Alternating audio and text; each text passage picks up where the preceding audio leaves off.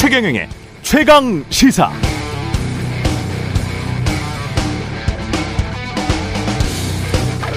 한국을 방문한 해리스 미국 부통령은 이른바 비속어 논란에 대해서 전혀 개의치 않는다고 말했습니다.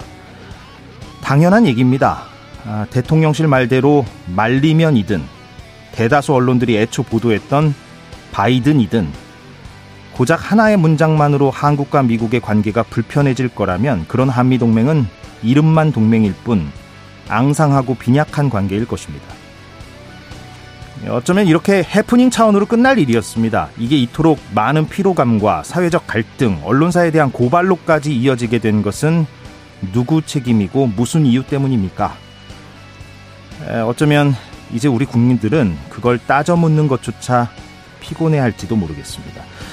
어, 내일이 10월 첫날이죠. 10월의 가을 단풍이 기다려집니다.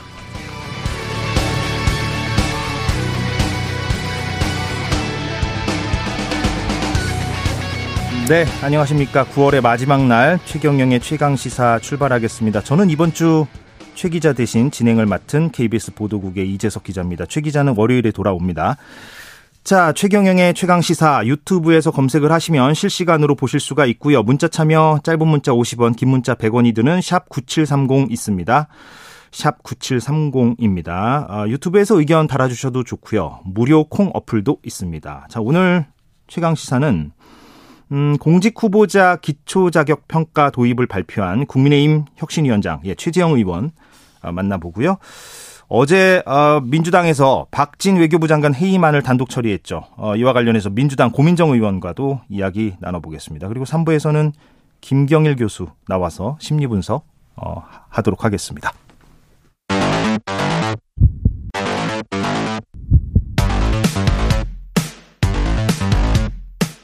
오늘 아침 가장 뜨거운 뉴스 뉴스 unboxing 네 뉴스 unboxing 시작하겠습니다. 오늘도 두 분 나왔습니다. 민동기 기자 김민아 평론가입니다. 어서 오십시오. 안녕하십니까. 안녕하세요. 예 간밤에 들어온 소식 잠깐 짚고 가죠. 버스 협상 타결 소식이요. 새벽에 이제 타격이 예, 타결이 됐습니다. 예. 원래 그, 그 경기도 버스 노사 협상이 어제 오후부터 진행이 됐었는데요. 결렬이 됐다가 새벽에 다시 이제 진행이 됐거든요. 4시가 첫 출발 시각인데 4시 반쯤 타결이 됐다라고 합니다. 일단 협상 과정을 보면은 이제 가장 쟁점이 된 게 임금 인상률이었다라고 하는데요. 일단 노조 쪽에서는 서울버스와의 임금 격차를 해소해 달라면서 17% 이상을 좀 인상을 해달라. 이게 노조의 주장이고 사측은 유가인 상승 등을 이유로 5% 이내 인상안을 좀 고수를 했는데 노조가 결국에는 임금 인상 폭을 사측의 요구대로 5%에 합의한 것으로 일단 알려졌고요. 예. 대신에 경기도로부터 김동연 지사의 임기가 끝나기 전까지 준공영제를 전면 시행하겠다 이런 약속을 받았다라고 합니다. 예. 타결돼서 다행입니다. 어, 자, 북한이 탄도미사일을 발사했어요. 지금 이게 뭐 세 번째인가요? 이번이 이번 발사가? 아, 일단 네 그렇습니다. 아, 지난 25일 이후 닷새 동안 세, 세 차례나 탄도미사일을 발사했는데요. 예. 어제 동해상으로 북한이 미상의 탄도미사일을 발사했습니다. 오늘로 예정된 한미일 대잠 훈련에 대한 사전 견제용으로 일단 해석이 되고 있고요. 그리고 해리스 부통령이 어제 방한을 하지 않았습니까? 예. 아마 그런 것도 좀 일정 부분 좀 노렸던 것으로 일단 해석이 되고 있습니다. 예. 해리스 부통령이 또 어제 바이든 행정부 최고위급 인사로는 처음으로 비무장지대를 방문을 했는데요. 어, 판문점 군사 분계선 앞에서 해리스 부통령은 전쟁 위협이 여전하다. 미국과 한국은 어떠한 만일의 사태에도 준비가 되어 있다. 이렇게 말을 한 것으로 로이터 통신이 보도를 했습니다. 그리고 북한 정권을 향해서 악랄한 독재 정권, 불법적인 무기 프로그램, 인권 침해가 있다. 이렇게 비판을 했고 미국은 북한의 위협이 없는 세계를 추구한다. 이렇게 얘기를 했습니다. 어제 DMZ 방문 일정을 끝으로 해리스 부통령은 미국으로 돌아갔습니다. 그 해리스 부통령이 이 한국 내에 있을 때는 발사를 못 하고 있다가 떠나니까 그렇죠. 이제 곧바로 이제 발사하는 이런 행동을 보이는 건데 지금 한미 군사 훈련에 더해서 더해 가지고 이제 일본하고 같이 하는 훈련까지 예정되어 있는 상황에서 뭔가를 계속 이제 할 겁니다. 그리고 어제도 말씀드렸듯이 7차 핵실험이 이제 거의 뭐 예정돼 있기 때문에 이 파고를 또 한번 넘어야 되는데 상당히 많은 노력이 필요해 보이는데 여러모로 좀 이 파고를 잘 넘겨야 되겠다. 네, 그런 생각입니다. 예. 해리스 부통령이 어제 여성 리더 간담회에도 참석을 했어요. 어제 이제 윤석열 대통령과 만난 이후에 예. 아, 주한 미국 대사 관저로 이동을 했거든요. 그래서 이제 각 분야 여성 리더들과 간담회를 가졌습니다. 여기서 이제 해리스 부통령이 참석자들과 이제 성평등 문제에 대해서 여러 가지 이제 의견을 교환했는데요. 뭐 여기에는 뭐 김연아 씨라든가 최수연 네이버 대표 그리고 배우 윤여정 씨, 이소정 9시 뉴스 앵커도 참석을 했습니다. 예. 근데 이 미 행정부가 한국 여성의 사회 진출 장벽을 중요한 문제로 여기고 있는 것 아니냐. 이제 이걸 한번 좀 관심 있게 들어봐야 들어봐야 할 대목인 것 같고요. 특히 성평등 문제 같은 경우에는 바이든 행정부의 핵심 국정 과제 가운데 하나거든요. 어, 그리고 이 국정 과제를 주도적으로 성평등 정책을 주도하고 있는 인물이 바로 해리스 부통령입니다. 근데 어제 약간 해프닝이 있었는데 윤석열 대통령과 이제 해리스 부통령이 만났잖아요. 그래서 뭐 여러 가지 얘기를 했는데 그 중에서 또 전 세계의 성평등과 여성 권익 증진에 중점을 두고 있다. 이제 미국이 바이든 행정부가 이런 부분에 대해서도 해리스 부통령이 윤, 윤 대통령을 만나서 언급을 했거든요. 예. 근데 이게 처음에는 대통령실에서 여성 문제와 관련해서는 해리스 부통령이 언급이 없었던 것으로 알고 있다 이렇게 얘기를 합니다. 기자들 그러니까 대통령실 기자들이 질문을 좀 했나 보죠. 그렇습니다. 그 성평등 관련해서 두 사람이 좀 말을 했는가? 얘기가 근데 없었다라고 이제 브리핑을 했다가 예. 근데 비슷한 시각에 미 백악관에서 이제 윤석열 대통령과 만난 내용을 또 이제 브리핑을 하지 않겠습니까? 예. 근데 거기 언급이 돼 있는 겁니다. 그래서 얘기했다. 나중에 예. 이게 언급이 됐다고 얘기가 돼 있으니까 그 백악관 발표 이후에 대통령실이 정정을 하게 됩니다. 예. 여성 문제와 관련해서 해리스 부통령이 이제 나중에 언급을 했었다 이렇게 정정을 하게 되거든요. 이런 과정을 보여주는 것 자체가 조금 문제가 있는 것 같습니다.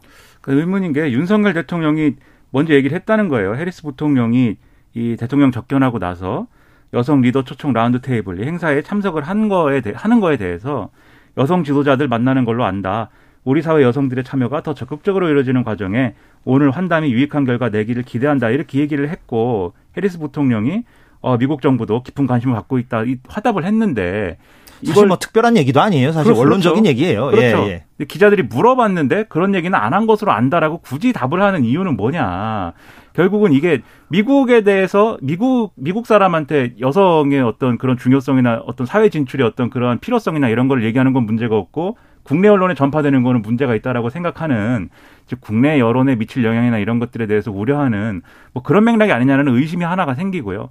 그리고 어제 대통령실이 이 뒤늦게 확인해 준 게 이거 하나가 아닙니다. 또 하나가 있는데 아, 더 있었습니까? 그렇죠. 어, 윤석열 대통령하고 해리스 부통령이 중국의 위협 그리고 대만 해협과 관련돼서 음. 대만 해협에서 평화와 안정을 유지하기 위한 노력이라든지 자유롭고 개방적인 인도 태평양이라든지 이런 것들을 해리스 부통령이 얘기를 했는데 예. 이게 처음에는 대통령실이 브리핑을 안 했어요. 근데 그 이, 어제도 말씀드렸다시피 해리스 부통령이 이 얘기를 언급할 거라는 언론의 전망이 있다라고 그렇죠. 말씀드리지 않았습니까? 그거는 사실 뭐 미국 부통령이 오면 자연스럽게 할 수 있는 발언이잖아요. 어떻게 그렇죠. 지금 현 상황에서는 예. 그렇죠. 근데 이거 굳이 브리핑을 안, 안 했다가 백악관이 이것도 어 백악관의 자료에 써 있는 거에 대해서 물어보니까 예. 그래서야 이제 이거를 이 브리핑을 한 거거든요. 그러니까 이런 걸 보면은 어 이 뭔가 이제 좀 정무적으로 불리하다 싶은 거는 브리핑을 안 하고 뒤늦게 이제 백악관 자료를 근거로 해가지고 물어보면 얘기를 확인을 해주고 이런 방식으로 이 언론을 다루는 것이 맞는가 상당한 의문입니다. 왜 그랬을까요? 아니 대통령과 미국 부통령이 만나가지고 대화를 하면 사실은 뭐 대통령실에서는 전체 wording 우리가 흔히 wording이라고 하잖아요 기자들 네. 사이에서는 그 문장 하나 하나를 당연히 다 파악을 하게 되고 그럼 거기서 어떤 말이 오갔는지를 어차피 뭐 예- 얘기라는 게그 원론적인 수준에서 얘기하는 거니까 뭐 아주 뭐, 뭐 어, 민감한 사안이라든가 아주 자세한 부분이라든가 이런 것들을 뭐 두 사람이 얘기했을 리는 좀 없고 그러니까 이건 예. 추정인데요. 예 예.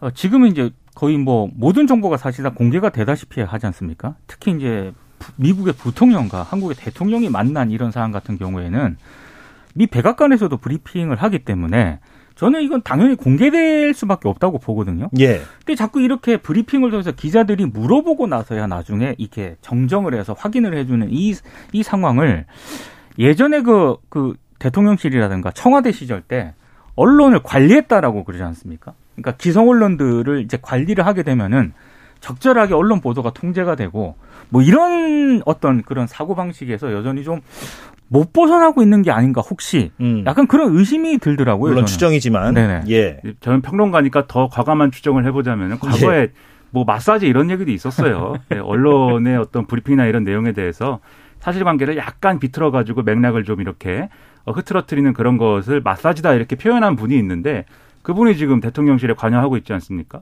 그런 맥락들까지 보면 지금 이제 대통령실의 언론관이나 이런 거에 대한 문제가 좀 있는 거 아니냐 저는 그런 생각이 일단 들고요.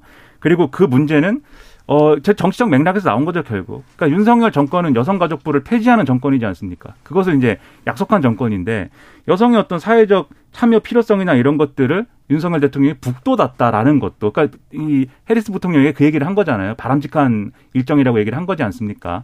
북돋았다라는 게 필요 불필요한 논란을 야기할 수 있다 이렇게 보는 것 같고 그리고 대만 문제라든가 이 남태 이 어, 이, 어, 인도 태평양 뭐 문제 뭐 이런 거를 언급하는 것도 지금 그렇지 않아도 과도하게 어떤 좀 미국의 쏠림 현상 이런 것이 있어가지고 중국이 나름대로 여러 가지로 항의를 하고 뭐 이런 맥락이 있는 거 아니냐라는 의문이 있는 거잖아요.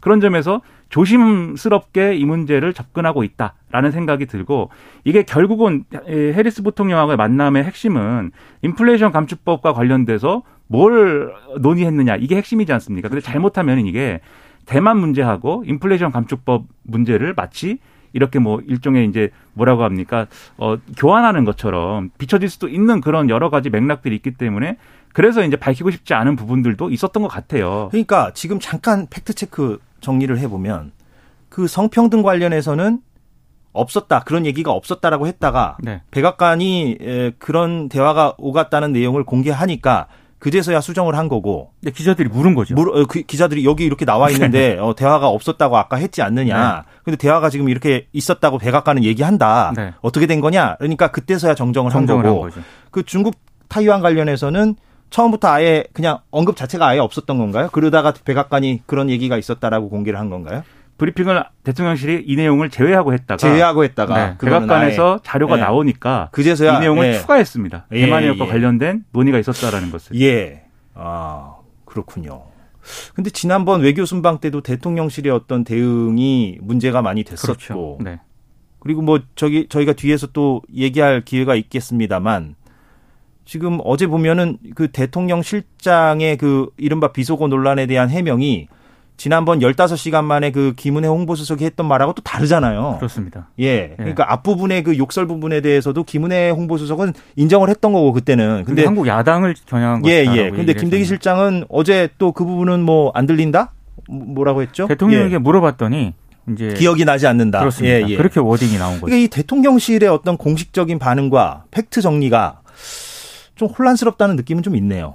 그렇죠. 근데 그 혼란스러움이 뭐 업무의 미숙해서라든지 또는 아직 뭐 대통령실의 여러 가지 업무가 정리가 안 돼서라든지 뭐 이런 거라고 하면 그것은 또 국민들이 이해할 수 있는 부분이 있을 텐데 그게 아니라 어떤 정치적 유불리 때문에 의도를 갖고 그렇죠. 그렇다고 하면은 그건 이제 상당한 더 큰 문제인 거니까 좀 앞으로 그런 오해가 있지 있, 나오지 않도록 제대로 언론에 대해서는 성심성의껏 대응을 해줬으면 하고요.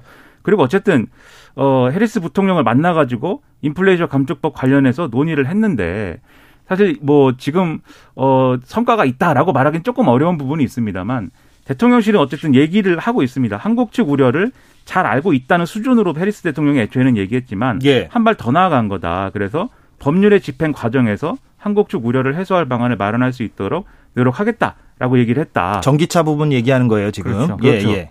근데 이것은 뭐 지금 와서 미국이 법을 바꾸거나 이럴 수는 없기 때문에 예.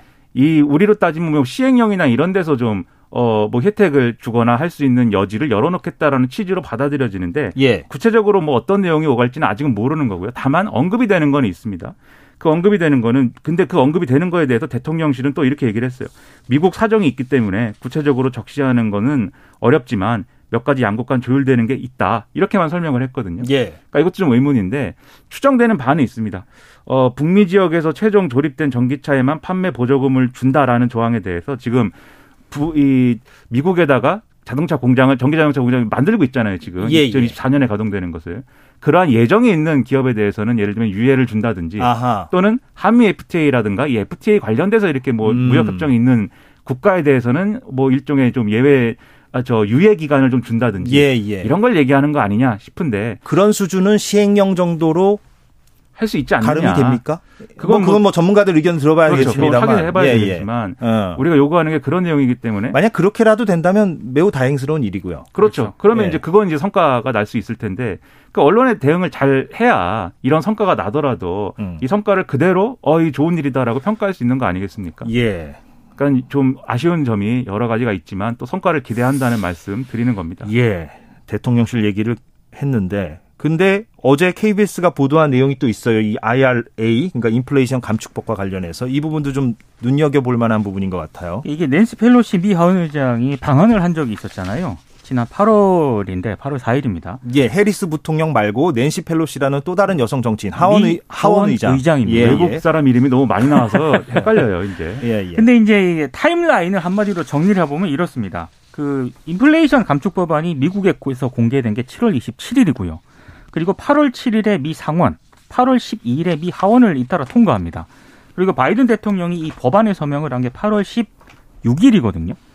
근데 의회 상정 직전인 8월 4일에 미 인플레이션 감축법 핵심 내용을 담은 보고서가 그리고 주한 미 대사관에서 대통령실과 관련 부처에 보고를 했다는 겁니다. 언제요? 정확히 그 시점이 8월 4일입니다. 그러면 펠로시가 오기 전에 8월 3일 어, 밤에 밤에 예, 왔잖아요. 펠로시 의장이 예, 들어왔고 예, 예. 그러니까 네. 그 무렵에 예, 그렇습니다. 예, 그 전후로 해서 그리고 보고를 했다. 예. 낸시 펠로시 의장이 이 방안을 했을 때 윤석열 대통령이 휴가 예, 중이었잖아요. 못 만났죠. 예. 그래서 이제 통화만 했었는데 통화하기 전에 이 보고서가 아, 대통령실에 보고가 됐다라는 거고요. 예. 3급 기밀로 지정이 된 보고서라고 하고 내용은 북미에서 최종 조립된 자동차에만 보조금을 지급하겠다. 예, 우리가 알고 있는 그 내용. 그렇습니다. 이런 내용이 포함이 됐다라고 하는 건데요. 근데 무슨 얘기냐면 대통령실이 이 법안 내용의 중요성을 충분히 인지를 했다면 예. 예.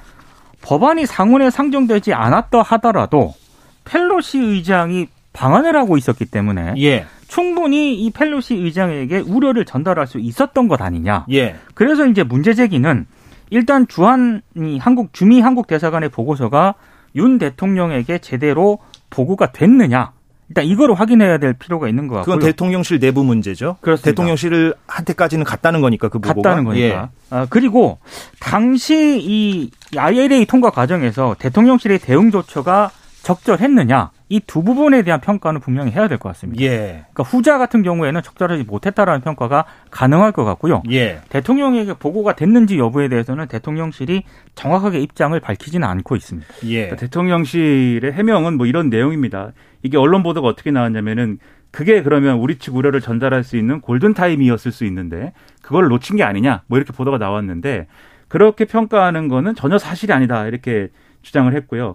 그다음에 펠로시 의장하고 통화 상세 내용은 외교 관례상 확인해 주기가 어렵다라고 했고 그런데 펠로시 의장 방한 당시는 미 상원에서 인플레이션 감축법 법안이 막 논의되기 시작한 단계였기 때문에 구체적 논의를 하기 어려웠던 상황이었다라고 이제 얘기를 했는데 그러니까 구체적 논의가 아니더라도 어, 이런 내용이 포함된다면 우리로서는 상당히 이제 뭐 대응할 수밖에 없다. 상당히 아쉽다. 우리는 동맹 아니냐. 이렇게 좀 어, 항의 쪽으로 얘기할 수 있었던 거 아니냐라는 의문이 여전히 남는 거예요. 예. 그래서 그런 뭐 그런 대응이 과연 인플레이션 감축법의 처리의 방향을 바꿨을 것이냐. 그건 뭐 알 수 없는 일이고 예, 의문이지만 예. 그건 상당히 의문인 부분이 실제로 있습니다.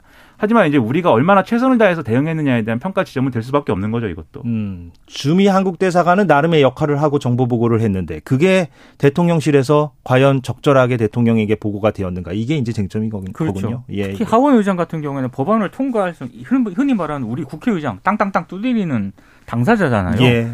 한국에 와 있었기 때문에 충분히 의견 같은 거를 전달할 수 있지 않았을까 예. 아쉬움이 좀 있습니다. 다만 이제 이걸 통해서 이제 내용을 바꿀 수 있었을까 의문이라고 말씀드린 예, 게 그건 별도로 또 그렇죠, 생각할 그렇죠. 문제죠. 우리가 이게- 지금 대응을 어떻게 했느냐를 보는 그렇죠. 거니까. 예. 이 법안 처리가 가- 어느 날 갑자기 하늘에서 떨어진 법안이 아니거든요. 예, 예, 바이든 예. 대통령이 취임하고 나서부터 이제 사- 애초에는 이제 이 더 나은 재건법이었는데 그거를 여러 가지 협상을 거치고 인플레이션 국면 넘고 하면서 이름을 이제 인플레이션 감축법으로 붙이고 예. 상황이 이렇게 된 거이기 때문에 상당히 강한 어떤 이 미 정치권 내 합의를 합의를 통해서 이루어진 거여서 우리가 뭐 이 좀 집어넣기에는 뭔가 요구를 집어넣기에는 상당히 빡빡했을 것은 또 분명합니다. 예. 하지만 또 말씀드렸듯이 최선을 다해서 대응한 거냐는 별개의 영역인 것이죠. 알겠습니다.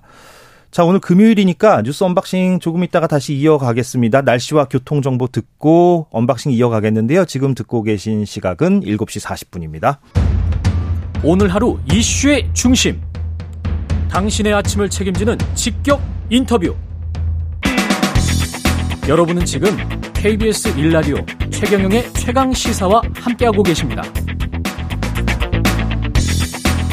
네, 최경영의 최강 시사 듣고 계십니다. 계속 얘기 이어가겠습니다. 박진 외교부 장관에 대해서 민주당이 해임 건의안을 통과시켰어요, 어제. 어제 통과를 시켰는데요. 그 어제 윤석열 대통령이 용산 출근하면서 이 박진 외교부 장관에 대해서 한 얘기가 있거든요. 잠깐 듣고 오시겠습니다.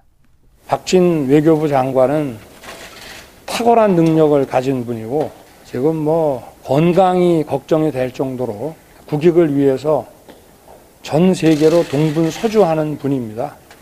예. 어떤 것이 옳고 그른지는 뭐 국민들께서 자명하게 아시리라고 생각합니다. 네. 대통령이 저런 입장이라면 뭐 이 해임 건의안을 받아들이지 않을 가능성이 뭐 높아 보이고요. 그러니까 거부권을 예. 아마 시사를 한 예. 것으로 일단 해석이 되고 있는데요. 예. 어찌됐든 어제 국회 본회의에서 박진 외교부 장관에 대한 해임 건의안이 통과가 됐습니다. 재석 의원 170명 가운데 찬성이 168, 반대 1명, 기권 1명으로 가결 처리가 됐는데요. 어, 헌정 사상 일곱 번째라고 합니다. 어제 정의당 같은 경우에는 이 외교 참사의 책임이 윤 대통령에게 있는데 음. 외교부 장관 해임을 요구하는 것을 왕자 대신 매맞는 아이에 비유하면서 어제 표결에 불참을 했습니다. 어제 김진표 국회의장이 막판까지 여야의 의사일정 합의를 좀 유도를 하긴 했는데 실패했거든요. 그래서 원래 오후 3시에 본회의를 열려고 했었는데 이 시각이 박진 장관이 헬스 미국 부통령 방한 일정 수행 중이었기 때문에 그래서 어제 이제 출국을 하는 오후 6시로 본회의를 좀 미뤘다라고 하는데요. 어, 방금 말씀하신 것처럼 해임 건의안은 국회를 통과하더라도 강제성이 없습니다. 예. 대통령이 거부하면 이건 어떻게 할 수가 없는데 아, 다만 어제 아, 윤 아, 저기 대통령실이 해임 건의안이 가결이 되고 난 뒤에는 별도 입장을 내지는 않았습니다. 아, 예. 근데 이건 뭐 법적인 구속력이 있거나 이런 건 아니기 때문에 국회가 해임 건의를 한 것이기 때문에 대통령이 뭐 따로 아마 입장 표명조차도 안 할 가능성이 있다고 저는 그렇죠. 봅니다. 그렇죠. 근데 저는 아쉬운 게 이 상황이 총체적으로 좀 아쉬운데 그러니까 해임 건의안이 지금 남발된다는 느낌이 분명히 있어요. 왜냐하면은 그 이 다음에 예를 들면은 뭐 어, 경제 상황이 뭐 어려워지면은 어, 그러, 그때는 그러면 뭐 어, 경제부총리 해임 건의를 하는 겁니까? 그리고 또 여러 가지로 뭐 문제가 생길 때마다 그 부처 장관을 무조건 해임 건의안을 계속 내는 식으로 할 수는 없는 거잖아요. 박진 외교부 장관이 지금 뭐 외교 정책의 어떤 실패나 이런 논란이 있긴 하지만 직접적인 어떤 책임 어, 이, 그걸 가져야 되느냐, 져야 되느냐, 요건 논란의 여지가 있는 상황이어서 해임 건의안을 좀 남발했다는 느낌이 있는데 그런데 야당은 어쨌든 해임 건의안을 이렇게 제출을 했다고 야당이 했다고 하면은 저는 그것을 철회시키기 위해서는 또 어, 정권과 여당이 또 충분히 노력을 했는가도 좀 의문이에요. 왜냐하면 결국 이 해임 건의안이 나, 오게된 맥락이라는 거는 윤석열 대통령의 그 비서거 사용 논란이라든지 그다음에 이번에 논란이 된 어쨌든 순방 성과와 관련된 논란이라든지 이런 것들에 대해서 대통령실이 한치도 물러나지 않고 그리고 오히려 대통령실과 여당이 역공을 이걸로 펴고 음. 이런 상황 이어서 사실 이렇게 된 것도 있는 거거든요. 그렇다고 하면은 예를 들면 해임 건의안을 냈으면 적어도 대통령실이나 여당이 이 문제에 대해서 이 어쨌든 국회에 비속어를 쓴 것으로 거의 뭐 또 부정을 하는데 어쨌든 거의 그것은 분명하다고 하면은 거기에 대해서는 사과나 유감 표명을 하고 그리고 앞으로 대통령실에 그러면 인사와 관련돼서는 이 문제에 직접적인 책임이 있다고 볼 수 있는 대통령실 인사와 관련돼서 인사 조치를 할 수 있도록 대통령실에 건의를 하겠다라든지 이런 걸 가지고 이거 입장차를 조율을 해서 어 야당이 해임 건의안을 철회를 한다든지 이렇게 할 수 있도록 하는 그런 시도가 있어야 되는데 제가 볼 때는 거의 그런 것들은 이 진행이 되지 않았고 진행될 수가 없는 조건이었습니다. 대통령 실장이 나와서 가짜 뉴스라고 하는데 그런 예. 조율이 뭐 가능하겠습니까? 예, 예. 그런 상황에서 양쪽에서 완전히 이제 뭐 남은 거는 과연 이탈표가 나오느냐 나오지 않느냐 뭐 이런 것밖에 안 남은 그런 상황 속에서 지금 처리가 된 거여서 이게 한국 정치가 뭐 이게 바람직한 모습이냐에 대해서 상당한 의문을 가지고 있습니다. 정치가 실종됐다는 얘기가 그래서 요즘 나오고 있죠. 다음 소식으로 넘어가죠. 그 이주호, 김문수 오랜만에 듣는 두 사람의 이름이에요. 어제 나왔어요. 윤석열 대통령이 부총리 겸 교육부 장관 후보자의 이주호 전 교육과학기술부 장관을 지명을 했고요. 그리고 대통령 직속 경제사회노동위원장의 김문수 전 경기지사를 임명을 했습니다. 예. 어, 두분 다 친이명밖에 인사로 분류가 되는 그런 인물이고요. 이주호 내정자 같은 경우에는 일단 몇 가지 우려가 제기가 되고 있는데 이명박 정부 때 이른바 그 자사고를 만들었고요. 일제고사를 부활시켜서 시장 경쟁 원리를 도입을 했던 어떤 그런 장본인이다 이런 평가를 받고 있습니다. 그래서 교육 정책 기조가 다시 경쟁 원리가 더 강화되는 것 아니냐 이런 우려가 나오고 있고 예. 또 하나는 올해 그 서울시 교육감 선거 당시에 아, 이 이주호 내정자가 당시 예비 후보로 나섰던 적이 있었거든요. 그때 정책 공약집을 보면 이 내정자가 상해 임시정부를 국민의 대표성을 충족하지 않은 채 구성된 임시기구다. 이렇게 언급한 내용이 있습니다. 아, 이주호 내정자가요? 그렇습니다. 예. 우리 헌법에 임시정부를 개정한다고 되어 있는데 이건 맞지 예. 않는 그런 부분이기 때문에 이것도 논란이 되고 있고 아하. 또 하나는 역시 같은 정책 공약집에서 성평등 용어를 양성평등으로 바꿔야 한다라고 얘기를 했는데 예. 성평등 사회가 되면은 동성애도 자연스럽게 합법적인 개념이 되어버린다. 이렇게 얘기를 했거든요. 음.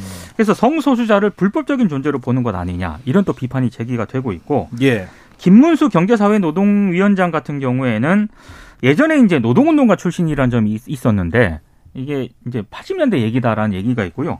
최근에는 구구적인 행보를 보이고 있다. 예. 그래서 그 민주노총 80년대 김문수와 지금의 김문수는 너, 너무나. 다르죠. 예. 민주노총을 뭐 사회주의 평등 이 경제를 쟁취하는 것이다 이렇게 또 썼고 2020년에는 구구 성향인 정광훈 목사와 또 자유통일당 대표로 활동을 한 적이 있거든요. 이런 부분에 대해서 노동계가 상당히 불편해하는 인사를 경제사회노동위원장에게 임명 이, 이 자리에 임명을 했다.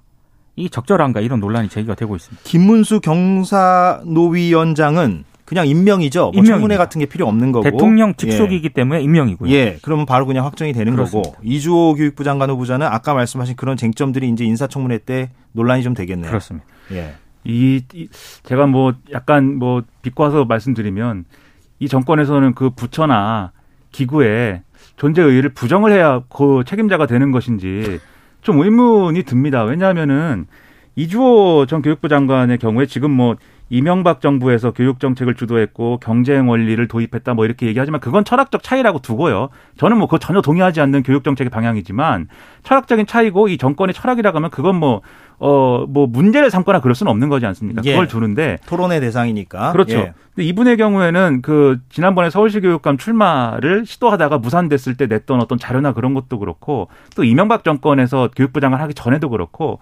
교육부의 기능을 최소한 축소하거나 나아가서는 폐지해야 된다는 취지의 주장을 하는 분이에요.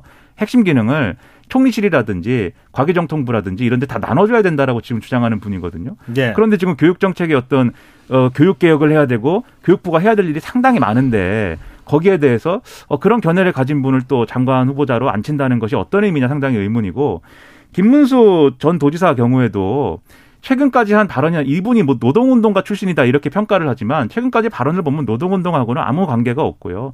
오히려 어 국민의힘 지지층에서도 100% 수용하지 않는 부정선거 논란이라든지 뭐 이런 거 있지 않습니까?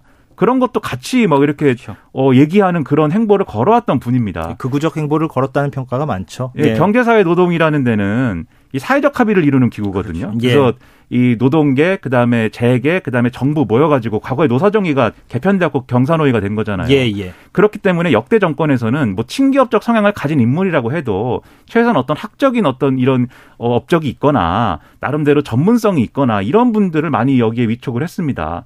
그런데 지금 이분은 이 과거에 80년대 한때 노동운동을 했다는 거 외에는 그런 이력이 전혀 없는 거고 심지어 그 노동운동 이력이 거의 이제 종결되고 신한국당 입당하고 이런 때는 그때는 윤석열 대통령이 초임 검사이거나 막 그 티를 벗었던 그 시점이에요. 그게 엄청나게 오래된 얘기 아닙니까? 그런데 그런 이유로 경선호 위원장으로 임명을 했다는 게 전혀 이것은 이 기구에 해야 될 일을 할 수 있는 조건이 아닌 것이다. 저는 경산호위도 뭐 해체돼야 되는 것인가 이런 의문까지 들어요 지금. 민주노총이 뭐 거세게 반발하고 있는 것 같고 뭐 이건 여담입니다만 예전에 그 장면이 떠올라요. 그 경기지사 선거할 때 김문수, 유시민, 심상정 이 세 사람이 TV 토론을 한 적이 아, 있습니다. 근데 했었죠. 그세 사람은 인연이 있죠. 예전에 그 선호련인가요? 네, 그러니까 서울노동운동연합이라고. 예, 서울노동운동연합 거기서 이제 함께 몸담았던 인연이 있잖아요. 선후배잖아요. 그래서 그때 그 세 사람이 함께 TV 토론을 하는 거에 대해서 언론이 그런 지점들을 그런 과거의 인연들을 주목했던 적이 있고 또 심상정 의원이 그 김문수 그 전 경기지사의 그런 어떤 변화된 행보에 대해서 어, 그렇게 말했던 기억이 납니다. 그러니까 나의 언어로는 그 변화를 설명할 길이 없다. 뭐 이렇게 얘기했던 음. 뭐 기억이 나요. 어제 SBS 뉴스, 뉴스인가요? 그걸 보니까 뭐 대통령실 관계자가 뭐 그렇게 얘기했다는 보도도 있더라고요. 그러니까 김문수 전 경기지사가 가장 왼쪽에서 가장 오른쪽까지 행보를 걸어왔기 때문에 우리 사회를 좀 이렇게 다양하게 이해할 수 있다. 예, 이런 취지로 설명을 또 했던 것 같더라고요. 어제 발언이라든가 이런 네. 걸 보면은 좀 방송용으로는 부적절한 어떤 그런 거친 발언들을 너무 많이 했기 때문에요. 예, 예. 과연 조정과 타협 이런 역할을 제대로 할 수 있을 것인가 이거는 좀 봐야 될 것 같습니다. 그리고 말씀하신 그 경기도지사 선거 그 시점에 비해서도 더 지금은 네, 어, 너무 예. 우리 이 현실 정치가 수용할 수 없는 단계까지 사실 거의 그 직전까지 가신 분이에요. 지금 사실 예. 그런 점에서 우려가 큽니다. 이거 어떻게 되는 건지 모르겠습니다. 짧게요. 지금 뭐 시간이 그렇게 많지 많이 남지는 않아서 그 얘기해 보죠. 검찰이 김웅 의원에 대해서 지금 불기소 처분을 했다는 소식이 어제 전해졌어요. 이게 좀 논란이 되고 있어요. 이거 좀 짧게 짚어야 되는데 이게 고발 사주 관련이잖아요. 그렇습니다. 고발 사주 사건이 뭔지도 간략하게 좀 설명을 해야 우리가 기억을 떠올릴 수 있을 것 같아요. 일단 그 김웅 의원이 검찰 출신이지 않습니까? 윤석열 대통령이 검찰총장이던 2020년 4.15 총선을 앞두고 선거에 영향을 끼칠 목적으로 당시 손준성 검사로부터 여권 정치인에 대한 고발장, 실명 판결문을 받아서 미래통합당에게 전달한 혐의를 받았습니다. 현재는 국민의힘이고요. 어, 검찰 같은 경우에는 일단 공수처 같은 경우는 이 손준성 검사에 대해서 불기소 처분을 해, 아, 저, 불기소 구소를, 기소를 하는 그런 상황입니다. 기소를 해서 재판이 진행되고 있는 진행이 거고. 되고 있습니다. 공수처가 손준성 검사를 기소했고. 네. 혐의는 뭐가 되는 거죠, 그러면? 선거법 위반 등등이죠. 그렇습니다. 예. 예. 그런데 어, 사실상 공범으로 의심되는 이 김웅 의원에 대해서는 일단 김웅 의원을 왜 공수처가 수사를 안 했냐라고 하면 이 민간인 신분이거든요. 예. 공수처는 고위공직자에 대해서만 수사를 당시에 그렇습니다. 당시에 민간인 신분이고 그 후에 이제 선거에서 당선이 돼서 의원이 됐죠. 그렇습니다. 예. 그런데 어, 검찰의 판단은 김웅 의원 같은 경우에는 공직 어 일단 선 그 공직선거법상에 공직선거법상에 어, 어떤 경로로 전달이 됐는지 고발장이 굉장히 불분명하고 실제 고발로 이어지지 않았기 때문에 김웅 의원과 손중성 검사의 공모를 입증할 수 없다. 이렇게 음. 판단을 한 것 같습니다. 예. 그 핵심은 손준성 검사가 검사는 기소가 됐는데 예. 그와 공모 관계이기 때문에 김웅 의원이 기소가 돼야 된다. 이게 이제 기존의 시각이었다면 그렇죠. 검찰의 수사 결과는 손준성 검사하고 김웅 의원이 공모했다고 보기 어렵다라는 거예요. 왜냐하면 음. 그게 뭐 텔레그램을 통해서 뭐 이렇게 전달하고 뭐 이런 과정이라는 게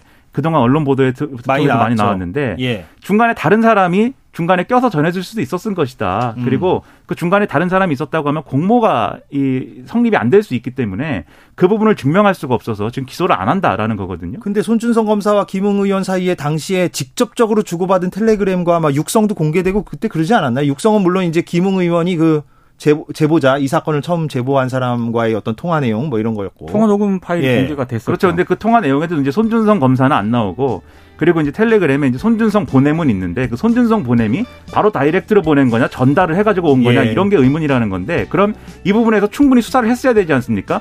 공수처가 수사를 했기 때문에 충분히 수사 추가 수사를 할 필요는 없다라는 게 또 검찰 입장인 것 같아요. 그럼 이게 과연 이걸 수사를 하겠다는 의지를 가졌던 것인지 의문인 것이죠. 예. 1부 여기까지 하겠습니다. 2부에서 돌아옵니다.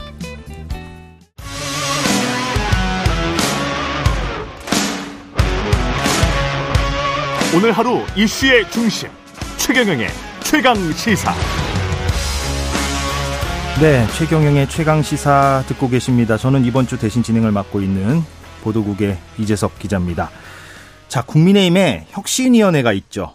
예, 당을 좀 바꿔보자, 혁신해보자 이런 겁니다. 아, 특히 공천, 총선과 관련해서 좀 여러 가지 바꿔서 국민들에게 신임을 받아보자 이런 취지로 지금 혁신위원회가 아, 활동하고 있습니다. 이 혁신위원회 위원장이 최재형 의원입니다. 오늘 어, 스튜디오에 나오셨는데 아, 혁신위원회 지금 어떻게 아, 진행되고 있는지 또 그 혁신안을 잇따라 발표하고 계세요. 그래서 그 혁신안의 내용은 뭔지 이런 것들을 하나하나 짚어보겠습니다. 어서 오십시오. 네, 안녕하십니까. 예. 어제 뉴스 보니까 이제 2호더라고요. 2호. 두 번째 혁신안이 음, 발표됐는데 네. 내용이 뭡니까? 잠깐 좀 소개를 해 주셔야 될 것 같아요. 음, 일단 공천 자격을 심사함에 있어서 그 부적격 기준을 좀 강화했습니다. 예. 네. 집행유예 이상 형을 받은 사람은 원칙, 원칙 적으로 공천에서 배제한다. 전에는 이제 이상. 예, 예, 전에는 뭐 강력 범죄라든지 뭐 부패 범죄라든지 죄목을 좀 한정했었는데 이제는 어 집행유예 이상의 형을 받은 사람은 어 죄목에 관계없이 공천에서 배제하겠다라는 것하고요. 그다음에 이제 성범죄나 아동 및 청소년 대상 범죄, 뺑소니 운전, 음주운전 이렇게 비난 가능성이 좀 높은 범죄들에 대해서는 예. 벌금형을 받은 경우라도 공천에서 배제한다라는 것입니다. 어, 결국은 어, 우리 당으로서는 어, 도덕적인 면에서도 적어도 평균 이상은 되는 분들을 공천하겠다라는 그런 의지를 표현한 것이라고 보시면 되겠습니다. 그 음주운전이 좀 귀에 들어오는데 네. 음주운전으로 벌금형을 받으면 그러면 예를 들면 뭐 10년 전 거든 20년 전 거든 무조건 공천을 못 받는 겁니까? 네, 일단 음주운전에 대해서는 좀 그런 걱정이 있으실 거라고 보여지는데요. 예. 제가 어. 걱정하는 건 아니고요. 아, 예. 그 음주운전 경력이 얼마나 많은지 뭐 음주운전 경력자가 얼마나 많은지는 잘 모르겠습니다. 예, 그러나 예. 이제 사실 대다수 국민들은 음주운전 안 하고 다 살아가시죠. 네. 네. 그렇다면은 음주운전자를 제외하더라도 뭐 저희들 당으로서는 훌륭한 어 그 공직 후보자들을 많이 어, 추천할 수 있다. 저는 그렇게 생각합니다. 그럼 기한은 상관없는 겁니다. 기한에 관해서는 네. 이제 세부적으로 앞으로 이제 뭐그 당 지도부에서 최종 음. 결정하는 과정에서 어, 변수가 있을지도 모르겠습니다만은 저희 예. 혁신안으로서는 일단 전체적인로 배제하는 것으로 이렇게 어, 안을 어, 성안을 했습니다. 예, 예. 예. 전에는 이제 강력 범죄 경력이 있는 사람만 배제했는데 이제는 그 폭을 확대해서 어, 어, 문제가 있는 사람들은 이제 걸러내겠다 이런 취지로 제가 이제 받아들이면 되겠고요. 그렇습니다. 하여튼 예, 예. 공천을 함에 있어서 어, 범죄 경력이 있는 사람들은 원천적으로 좀 배제를 하려는 어, 그러한 것이 이제 기본이고요. 예, 예. 예. 그다음에 이제 그뭐 벌금형의 경우에는 아까 말씀드린 것처럼 비난, 가능성이, 가능성이 높은, 높은 범죄들에 것들. 대해서는 벌금형도 어, 공천 배제 사유로 삼겠다는 것입니다. 예, 이해가 됐습니다. 그런데 또 눈에 띄는 게 공직 후보자 기초 자격 평가의 대상을 국회의원으로까지 확대했다. 그러니까 공천 받으려면 시험 봐야 된다 이런 건가요? 음, 이제 그렇습니다. 뭐 결국은 이제 그 예. 공천을 받기 위해서는 공직 후보자 기초 자격 평가를 음. 이제 치러야 되는데요. 이 부분에 대해서는 이 그 제도 자체가 뭐 시험을 통해서 누구를 떨어뜨리겠다는 것이 아니고 예. 어, 적어도 이제 우리 당에서 공직 후보자로 추천하는 분들은 이 정도의 소양은 갖춘 분들 중에서 우리가 공직 후보자를 추천하겠다라는 어떤 국민에 대한 우리 공직 후보자들이 어, 자질에 대한 보장, 약속 뭐 이런 차원에서 이해해 주시면 되겠습니다. 그럼 과락이 몇 점입니까? 몇 점 이상 아, 받아야 됩니까? 이제 구체적인 거는 예, 앞으로 시험을 실시하면서 이제 전담 기구도 설치하고 거기서 예. 이제 자세한 내용을 정할 텐데요. 예, 예. 국회의원의 경우는 조금 이제 그 논란은 좀 있었습니다. 예, 그러나 예.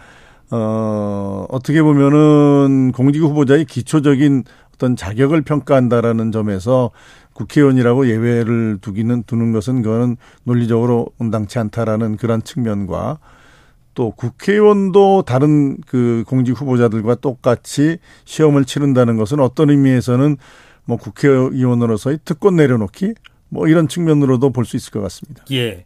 이번이 그래서 2호잖아요. 그러면 1호도 어, 지난달인가요? 이제 제출된 바가 있는데 그거를 좀 잊으신 분들도 있을 것 같아서 1호 혁신안의 핵심은 그때 뭐였죠? 어, 공천관리위원회에 집중돼 있는 공천 관련된 권한 중에 예. 부적격 심사 부분을 좀 분리해서 어, 그 부분을 어, 윤리위원회에 이제 두고 그러기 위해서는 이제 윤리위원회의 음.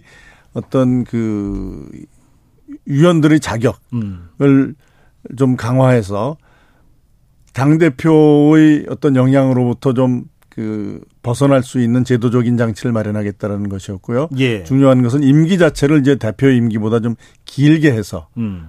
어 특정 당 대표의 어 영향으로부터 좀 자유롭게 객관적으로 판단할 수 있는 그러한 어, 윤리위 구성을 하겠다라는 것이 그 내용에 포함되어 예, 있습니다. 이론은 윤리위의 권한을 강화해서 공천 후보자들을 심사하도록 하는 그래서 또 임기도 당 대표가 지금 2년이죠. 네 그런데 윤리위원장은 3년으로, 3년으로 예. 네. 그런 건데 윤리위 예. 강화라는 예. 측면보다는 예, 예, 공천권의 그 분산 심사 기능을 심사 공천 예, 예. 심사 기능의 분산 쪽으로 있는데 그게 이제 공교롭게 이제 윤리위원 기, 별도의 기구를 만들까라는 생각도 논의도 하다가 예. 기왕에 윤리위원회가 있으니 새로운 기구를 만드는 것보단 윤리위원회 맡기는 게 좋겠다라고 예, 저희들은 예. 판단했습니다. 그러면 1호 혁신안과 2호 혁신안은 앞으로 그럼 몇 호까지 나옵니까? 이건 모르는 겁니까?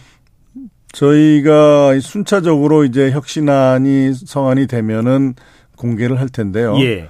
뭐몇 호가 나올지까지는 모르겠습니다. 뭐 한 번 할때 이제 여러 개가 포함돼 있을 수 있으니까. 예, 이번에도 그렇고요. 예, 예. 그렇고 그리고 이제 어 저희 윤리위원 아, 저 혁신위원회가 이제 혁신안이 다 이제 최종 혁신안까지 어 이제 성안이 되면 당 지도부에는 이제 그걸 마지막에 이제 모아서 이제 전체적으로 아, 모아서. 상정을 할 겁니다. 예. 네.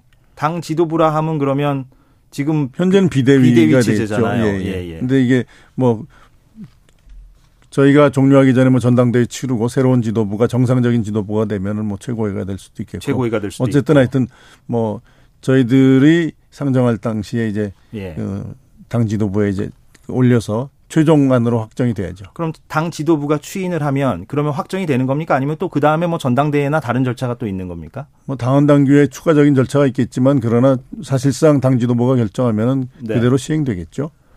그런데 뭐 가처분 신청 얘기입니다만 만약에 이번에 가처분 신청이 뭐 다음 주에 또 어, 결과가 나올 것으로 보이는데 거기서 만약에 이준석 전 대표의 손을 법원이 이번에도 들어주게 되면 어 지금 이기 비대위잖아요 정진석 비대위인데 이거는 또 해산이 되는 거 아니겠습니까?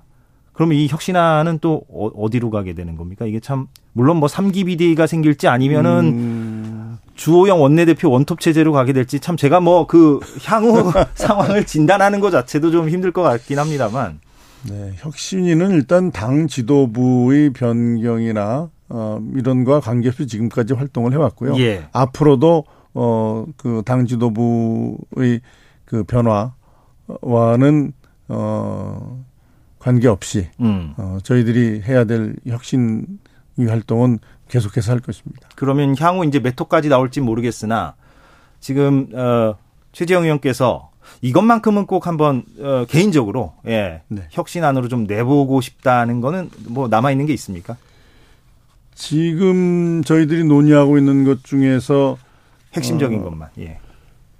여의도 연구원 정책 기능 강화하는 문제가 아, 있고요. 예. 그다음에 이제 그 당내에 이제 들어오는 여러 인사 그뭐 젊은이건 뭐뭐 아니건 어, 당내 이제 정치적인 어떤 비전을 가지고 들어온 분들이 예. 당내에서 그러한 그 정치적인 성장을 계속할 수 있는 예측 가능한 시스템을 만드는 거 굉장히 중요하다고 생각합니다. 예. 그리고 뭐 4차 산업혁명 시대에 맞는 당 조직 정비 이런 것들도 이제 포함되겠죠. 그러면 이 혁신위는 한 내년 초까지는 간다고 보면 되겠네요. 아무래도 내년 초에 지금 뭐 새 지도부가 나올 것으로 다들 예상들을 하니까. 음, 이제 정기국회 이제 국감 들어가고 그러면 조금 이제 뭐 이게 쉽지 않겠지만은 예. 가능하면 연말까지는 저희들이 마무리 지으려는 생각을 가지고 활동하고 있습니다. 그렇군요.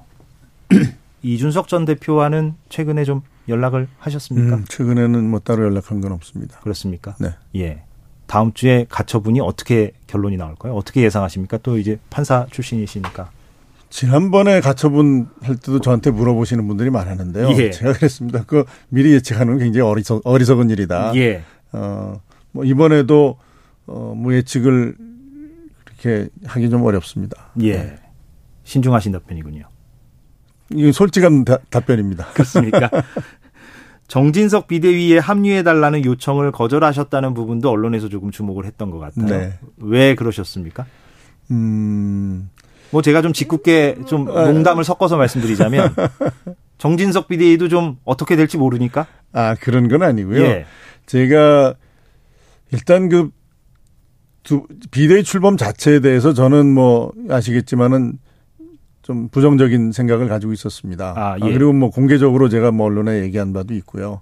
어, 그래서 그런 상황에서 비대위에 들어가는 거는 좀 제 자신의 논리에 좀 맞지 않다는 점도 있었고 실질적으로는 혁신위 하면서 제가 또 초선 의원으로서 의정 활동하면서 비대위원까지 하는 게 음. 어, 감당하기 좀, 어- 좀 어렵다. 예. 음, 그런 것들도 어, 고려를 했죠. 음. 그러면 비대위로 가는 것에 개인적으로 조금 반대 입장이셨다는 말씀은 그러니까 법원의 어떤 취지를 잘 받아서 과거의 그 최고위원회 체제로 돌아가는 것이 바람직했다 이렇게 보셨다는 전 얘기로. 최초의 비대위 구성할 때도 예. 이 비상 상황이라고 보기는 좀 어렵다라고 음. 제가 그 이야기를 했습니다. 주호영 비대위가 출범할 예. 때도 처음에 예, 비대위 예. 할 때도 예.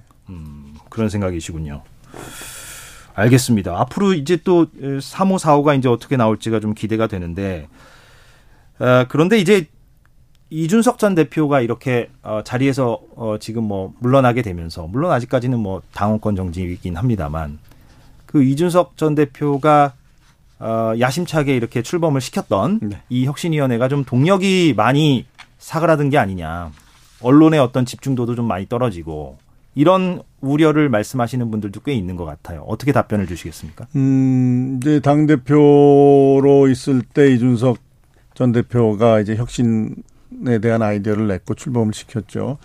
어, 그렇기 때문에 아마 그 당 대표로서 이제 제, 그 일하면서 혁신에 대한 어떤 아이디어들이 마- 아이디어들이 꽤 많이 있었을 겁니다. 그래서 어, 그런 생각을 가지고 이제 호흡을 맞추면서 했으면 좀 편한 면은 있었겠지만 어, 뭐 그렇지 않더라도 뭐, 그 혁신안을 만들어 나가는 데는 어, 저희들이 최선의 노력을 다하고 있고요.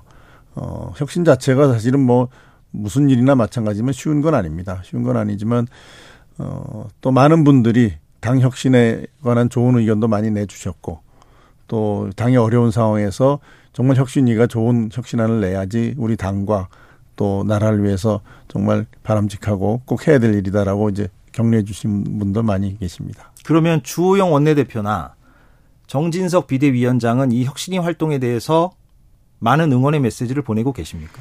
음, 주호영 대표나 정진석 대표나 제가 이제 그, 저 비대위원장으로 취임하셨을 때, 예. 어, 저 혁신의 활동에 관해서 이제 다 설명을 좀 드렸고요. 예. 충분히 이해하시고 적극적으로 이제 지원해 주시겠다고 그렇게 하셨습니다. 예. 이것도 조금 직구준 질문일 수도 네, 있는데 괜찮습니다. 이른바 윤핵관 네. 그러니까 아, 장재원 의원을 포함하여 이른바 윤핵관 의원들은 이 혁신위 활동에 대해서 우리 최 의원께 어떤 언급을 하신 게 있습니까? 특별히 뭐 저한테 언급을 한 건 없고요. 응원도 없었습니까? 응원 뭐 따로 저하고 뭐 이렇게 이 혁신위에 관해서 논의를 하지 않았으니까 응원을 예. 하는지 아니면은 뭐 뭐 비판을 하는지에 대해서 제가 이야기를 들은 적은 없어. 권성동 그 원내 대표 전 원내 대표는 그때 이제 당 대표 직무대행 하면서 어 우리 그 혁신위에 와서 어 혁신위에 이제 뭐 지- 격려를 해주면서 또 이제 좀 그 너무 이상적인 그 혁신안을 내면은 좀 그건 어렵지 않겠느냐라는 그런 얘기는 했었죠. 예. 이제 당 대표 선거가 이제 언제 있을지 모르겠으나 있을 텐데 네. 뭐 안철수 의원도 출마 의사를 밝혔고 그래서 일각에서는 뭐 최재형 의원은 뭐 당 대표 출마 의사가 혹시 있을까 이걸 궁금해하시는 분들도 있, 있더라고요. 개인적으로 어떠십니까? 저는 지금 뭐 혁신위 하는 것도 버겁습니다. 예. 아, 그래서 현재로서는 뭐 제가 당 대표 출마하겠다는 생각을 그렇게 가지고 있지 않습니다. 예. 어제 이제 그 어, 박진 외교부 장관에 대해서 네. 예, 민주당 단독으로 해임 건의안이 통과되지 않았습니까? 지금 외교 순방 이후에 지금까지 뭐 일주일, 이주일 정말 뜨겁고 어, 국민들 사이에서 너무 피곤하다 이렇게 말씀하시는 분들도 많아요. 최 의원께서는 좀 최근에 일련의 상황을 좀 어떻게 보셨는지도 궁금합니다. 우선 뭐 그 어제 그 외교부 장관 해임 건의는 누가 봐도 그걸 외교 참사라고 해서 외교부 장관을 비난하는 것에 대해서는 공감하시는 분이 별로 없을 겁니다. 어, 그야말로 어떤 정치적인 공세를 목적으로 거대 야당의 어떤 횡포 아닌가 저는 그렇게 생각을 하고 있고요. 어, 지금 현재 지금 그, 이 거의 정치가 소, 그 실종된 이러한 현실을 에 대해서 어느 뭐 여다 여나 야나 이 정말 국민을 위해서 우리가 해야 될 것이 무엇인가라는 것에 대한 좀 어 좀 심각한 인식을 가지고 그 정치 회복을 위해서 좀 노력해야 될 것 같습니다. 박진 외교부 장관은 그럼 아니더라도 뭐 대통령실의 어떤 외교 안보 라인 혹은 홍보 라인 이쪽에는 문제가 없다고 보십니까? 지금 그 대통령의 미국 발언과 관련한 대처에서는 조금 그 홍보 라인에서 좀 엇갈리는 얘기도 나오고 어 매끄럽지 않은 부분이 있죠. 그 부분에 대해서는 어 제가 뭐 자세한 경과를 그 안에서 이뤄 일어난 이루어진 것은 잘 알지 못하지만 그 부분에 대해서는 좀 매끄럽지 못한 부분이 있었던 것 같습니다. 예. 그래서 인적 쇄신 얘기도 일각에서 나오는데 거기에는 아, 동의를 뭐그 부분까지 뭐 인적 쇄신까지 이를 것인지에 대해서는 뭐 제가 특별한 의견이 없습니다. 예. 그렇습니까? 예. 알겠습니다. 다음에 3호, 4호 어, 개혁안이 나오면 쇄신안이 나오면 그때 또 관련 내용을 좀 저희랑 얘기해도 좋을 것 같습니다. 이게 뭐 사실 민주당에게도 여러 가지도 자극이 될 수도 있으니까요. 뭐 어느 당이나 이제 뭐 정치 그 혁신을 통해서 국민들의 기대에 부응하는 그러한 모습을 갖추는 거는 뭐 필요하겠죠. 예. 오늘 여기까지 하겠습니다. 최재영 국민의힘 혁신위원회 위원장과 얘기 나눴습니다. 오늘 고맙습니다. 네, 감사합니다. 예. 예. 공정, 공익, 그리고 균형. 한 발짝 더 들어간다. 세상에 이익이 되는 방송. 최경영의 최강 시사.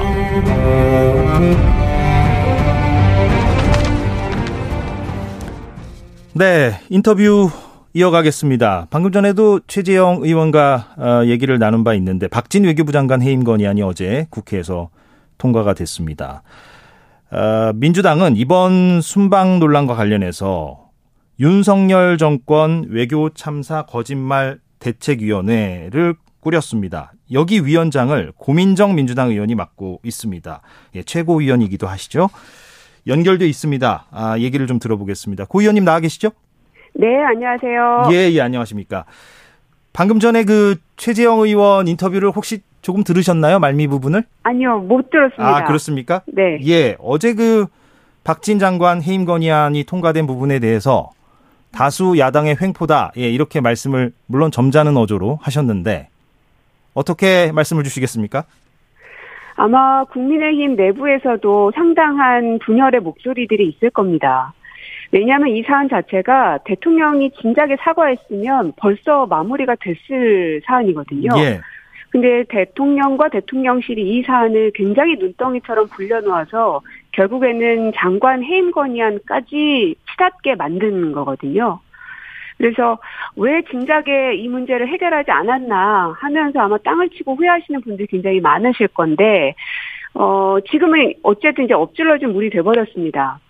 그래서 이 해임 건의안에 관련해서는 지금 이제 찾을 수 있는 탈출구라면 결국 대통령께 부담이 되지 않아야 하지 않겠어요, 아무래도. 예. 그러려면 박진 장관께서 자진 사퇴하는 것밖에는 길이 없다고 저는 생각합니다. 그 박진 장관이 뭐 책임이 아예 없다는 게 아니라 그런데 일각에서 어, 박진 장관이 일부 책임이 있다 할지라도 본질적인 책임은 대통령 본인이나 혹은 대통령실의 외교안보 라인이 더 큰 책임을 지어야 하는데 박진 네. 장관에 대해서 이렇게 해임 건의를 하는 것은 조금 어, 초점에 맞지 않는 거 아니냐 이렇게 얘기하시는 분들도 있는 것 같아요. 예를 들면 정의당도 어제 뭐 해임 건의안에 참여를 하지 않았고 여기에 대해서 어떻게 답변을 주시겠습니까? 말씀하신 것처럼 이 사건의 본질은 대통령한테 있습니다. 그래서 제가 앞서서도 대통령이 사과했으면 진작에 끝났을 일이었다고 말씀을 드렸던 거고요. 예. 근데 계속해서 지금 뭐 완강하게 모든 걸 다 거부하고 있기 때문에 할 수 있는 방안을 입법부인 국회에서는 할 수밖에는 없는 겁니다. 어, 사실 말씀하신 것처럼 대통령실에 있는 안보 라인, 그 다음에 홍보 라인은 경질과 즉각적인 징계 조치가 반드시 필요합니다.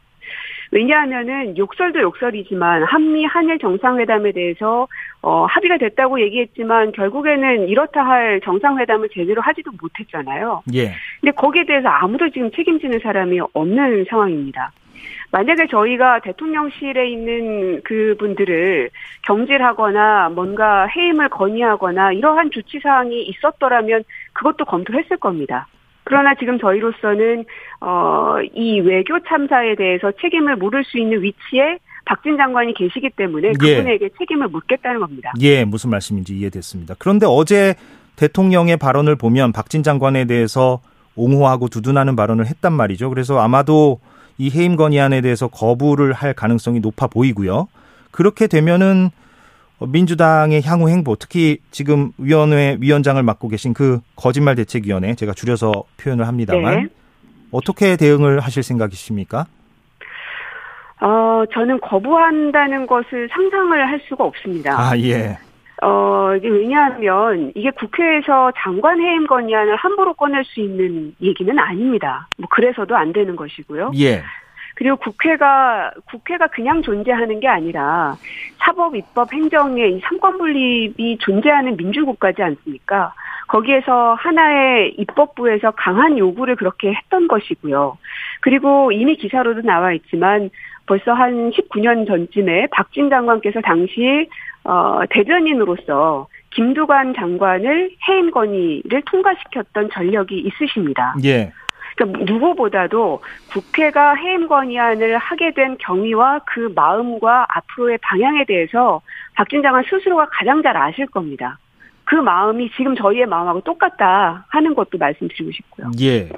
그러니까 대통령은 거부하더라도 박진 장관 스스로가 좀 결단을 내려야 한다 이런 취지로 제가 받아들이면 되겠습니까? 그렇죠. 예. 그러면은 오늘 그 외교참사 거짓말 대책위가 회의를 하신다면서요? 몇 시에 하시죠? 네, 이따 오후에 합니다. 예, 예. 그럼 뭐, 뭐 무엇을 논의하실 계획입니까? 이게 이제 말씀하신 대로 비단 그 비속어 파문뿐만 아니라 이번 순방 과정에서 있었던 문제점들을 이렇게 광범위하게 보겠다는 거잖아요. 네. 예, 그럼 앞으로 뭐 어떻게 초점을 두고 활동을 하실 계획이십니까?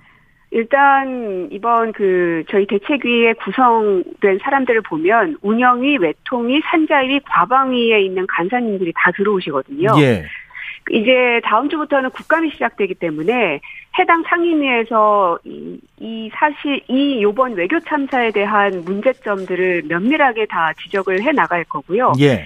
그러면 이게 운영위 안에서만 해결이 되는 사안이면 상관이 없는데 이게 다 연결돼 있습니다. 뭐 그 IRA 같은 경우도 산자위, 외통위, 운영위가 다 연결되어 있는 것이어서 예. 서로의 협조가 좀 필요합니다. 그래서 아마 이제 이 치밀한 검증과 감사가 이루어질 수 있도록 저희 대책위가 좀 연결고리 역할을 하게 될 것 같고요. 예. 그리고 또 하나는 가장 먼저 해결해야 될 부분이긴 한데 욕설에 대해서는 반드시 사과를 받아내야 될 이제 책임과 의무가 지금 저희한테 있는 거고요. 예.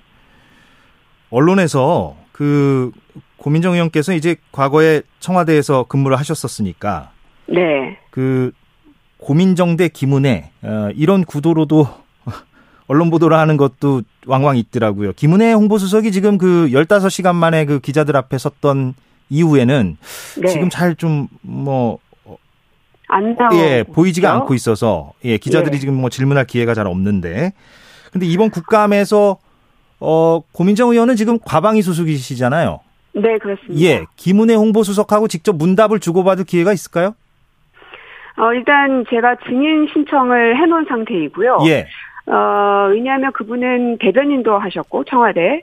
그 다음에 기자 출신이시기 때문에 이 사안에 대해서는 기자의 입장에서도 또 대변인의 입장에서도 두 가지를 다 알고 있는 분입니다. 그렇기 때문에 지금 답변하기가 굉장히 곤혹스러운 상황일 겁니다.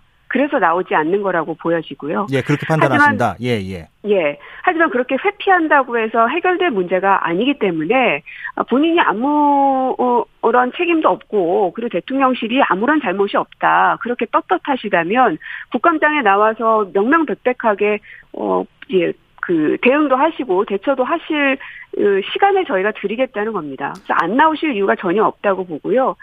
이번 사건은 특히나 그 풀단의 구성과 운영 방식에 대해서 모를 리가 없으시거든요. 예. 어, 그런데 MBC가 이게 단독으로 취재를 한 게 아니라 여러 언론사를 대신해서 취재를 들어간 거잖아요. 예. 그러면 그 해당 영상은 모든 언론사가 함께 공유해야 되는 건 마땅한 의무입니다. 그래서 그 영상을 가지고 모든 언론사들이 일제히 보도를 했던 건데 지금 MBC에게만 좌표를 찍어서 공격을 국민의힘에서 하고 계시는 거거든요. 이 구조에 대해서 김은혜 수석이 과연 어떤 답변을 하실지가 전 너무너무 궁금하고요. 이런 식으로 언론을 탄압하는 것이 그분께서 갖고 계신 언론에 대한 그 관점인가, 언론관인가라는 것도 좀 묻고 싶고 그렇습니다. 예.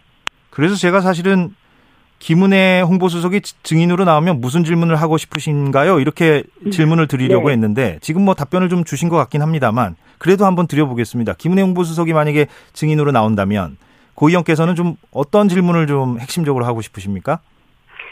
아, 첫째는 15시간을 투명하게 밝히라는 거고요. 아, 예, 예. 예, 그리고, 어, 기자 출신으로서 기자의 명예를 걸고 그 욕설 발언에 대해서 어떤 입장을 갖고 계신지 저는 본인의 입으로 좀 듣고 싶습니다.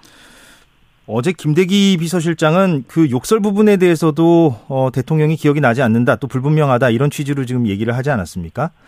네. 그래서 아 이게 글쎄요, 그러니까 이게 영원히 갈 수는 없고 물론 이제 국정감사에서 이게 계속 쟁점이 될 것 같긴 합니다만 불가피하게 그런데 어찌 됐건 네. 여야 모두가 대통령실이 특히 그렇긴 합니다만 이거를 좀 출구 전략을 생각을 해보긴 해봐야 될 거 아니겠어요? 그러니까 국민들 피로감도 지금 상당하고 예. 네. 물론 이제 민주당의 책임이라는 취지로 제가 음. 말씀을 드리는 건 아닙니다. 그런데 좀고 의원께서 보시기에는 이게 언제쯤 좀 마무리가 될 수 있을까요? 이 논란이.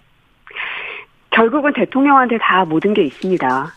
이게 욕설은요, 어, 지금 여당에 있는 많은 분들께서도 이거는 사과해야 된다고 하지 않습니까? 예. 왜 안 하시는지 지금 이해를 할 수가 없는 거고, 그리고 이, 그러니까 욕설을 어쨌든 국회한테 한 거라고 대통령실에서 브리핑을 하셨잖아요. 예, 처음에 그랬죠. 그러면, 예. 예, 그러면 피해자에게 정중히 사과하는 게 맞고요. 그리고 그걸 지켜보며 부끄러웠을 국민께도 사과하는 게 맞지요. 어, 근데 지금 대통령의 마음 속에는 내가 국민들한테 욕한 것도 아닌데 내가 왜 사과를 해야 되냐 하는 생각을 하고 계신다는 생각이 드는데 이게 간단합니다. 왜 술 잔뜩 마시고 길에서 멀쩡한 사람한테 행패를 부려가지고 동네가 소란스러워지면 피해자한테도 사과를 하지만 그걸 본 자식들한테도 아, 이 아비가 못난 모습 보여서 진짜 미안하다 하면서 사과하지 않습니까? 그러니까 아주 상식적인 부분을 대통령께서만 지금 모르시는 거여서 딴 세상에 살고 계신가 하는 생각마저도 드는데 예.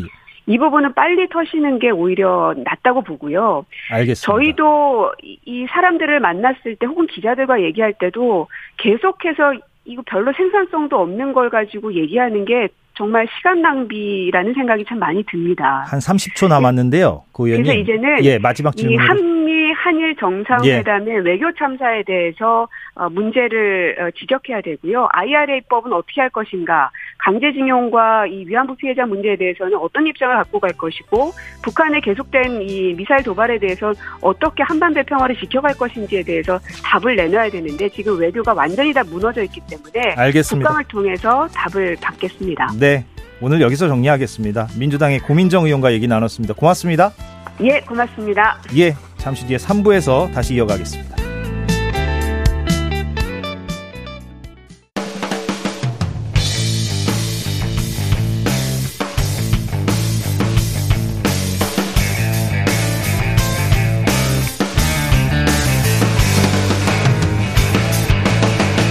최경영의 최강 시사.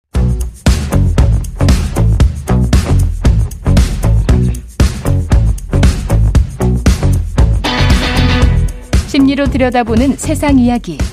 뉴스는 십니다. 네, 최경영의 최강 시사 뉴스는 십니다 코너 진행하겠습니다. 오늘도 김경일 아주대 심리학과 교수 나와 있습니다. 어서 오십시오. 네, 안녕하세요. 네, 안녕하십니까. 네. 제가 여기 그 제작진이 준 내용을 보니까 아, 지난주에는 최강 시사에 어울리는 색깔로 빨강색, 파란색도 아닌 보라색을 추천해 주셨다고. 네. 예. 어, 좋습니다. 예, 저희가 빨강색, 파란색은 지금 각 정당이 쓰는 네, 색깔이기 네, 때문에 네. 저희가 그 색깔로 대표되면 안 될 것 같고요. 네, 예. 네.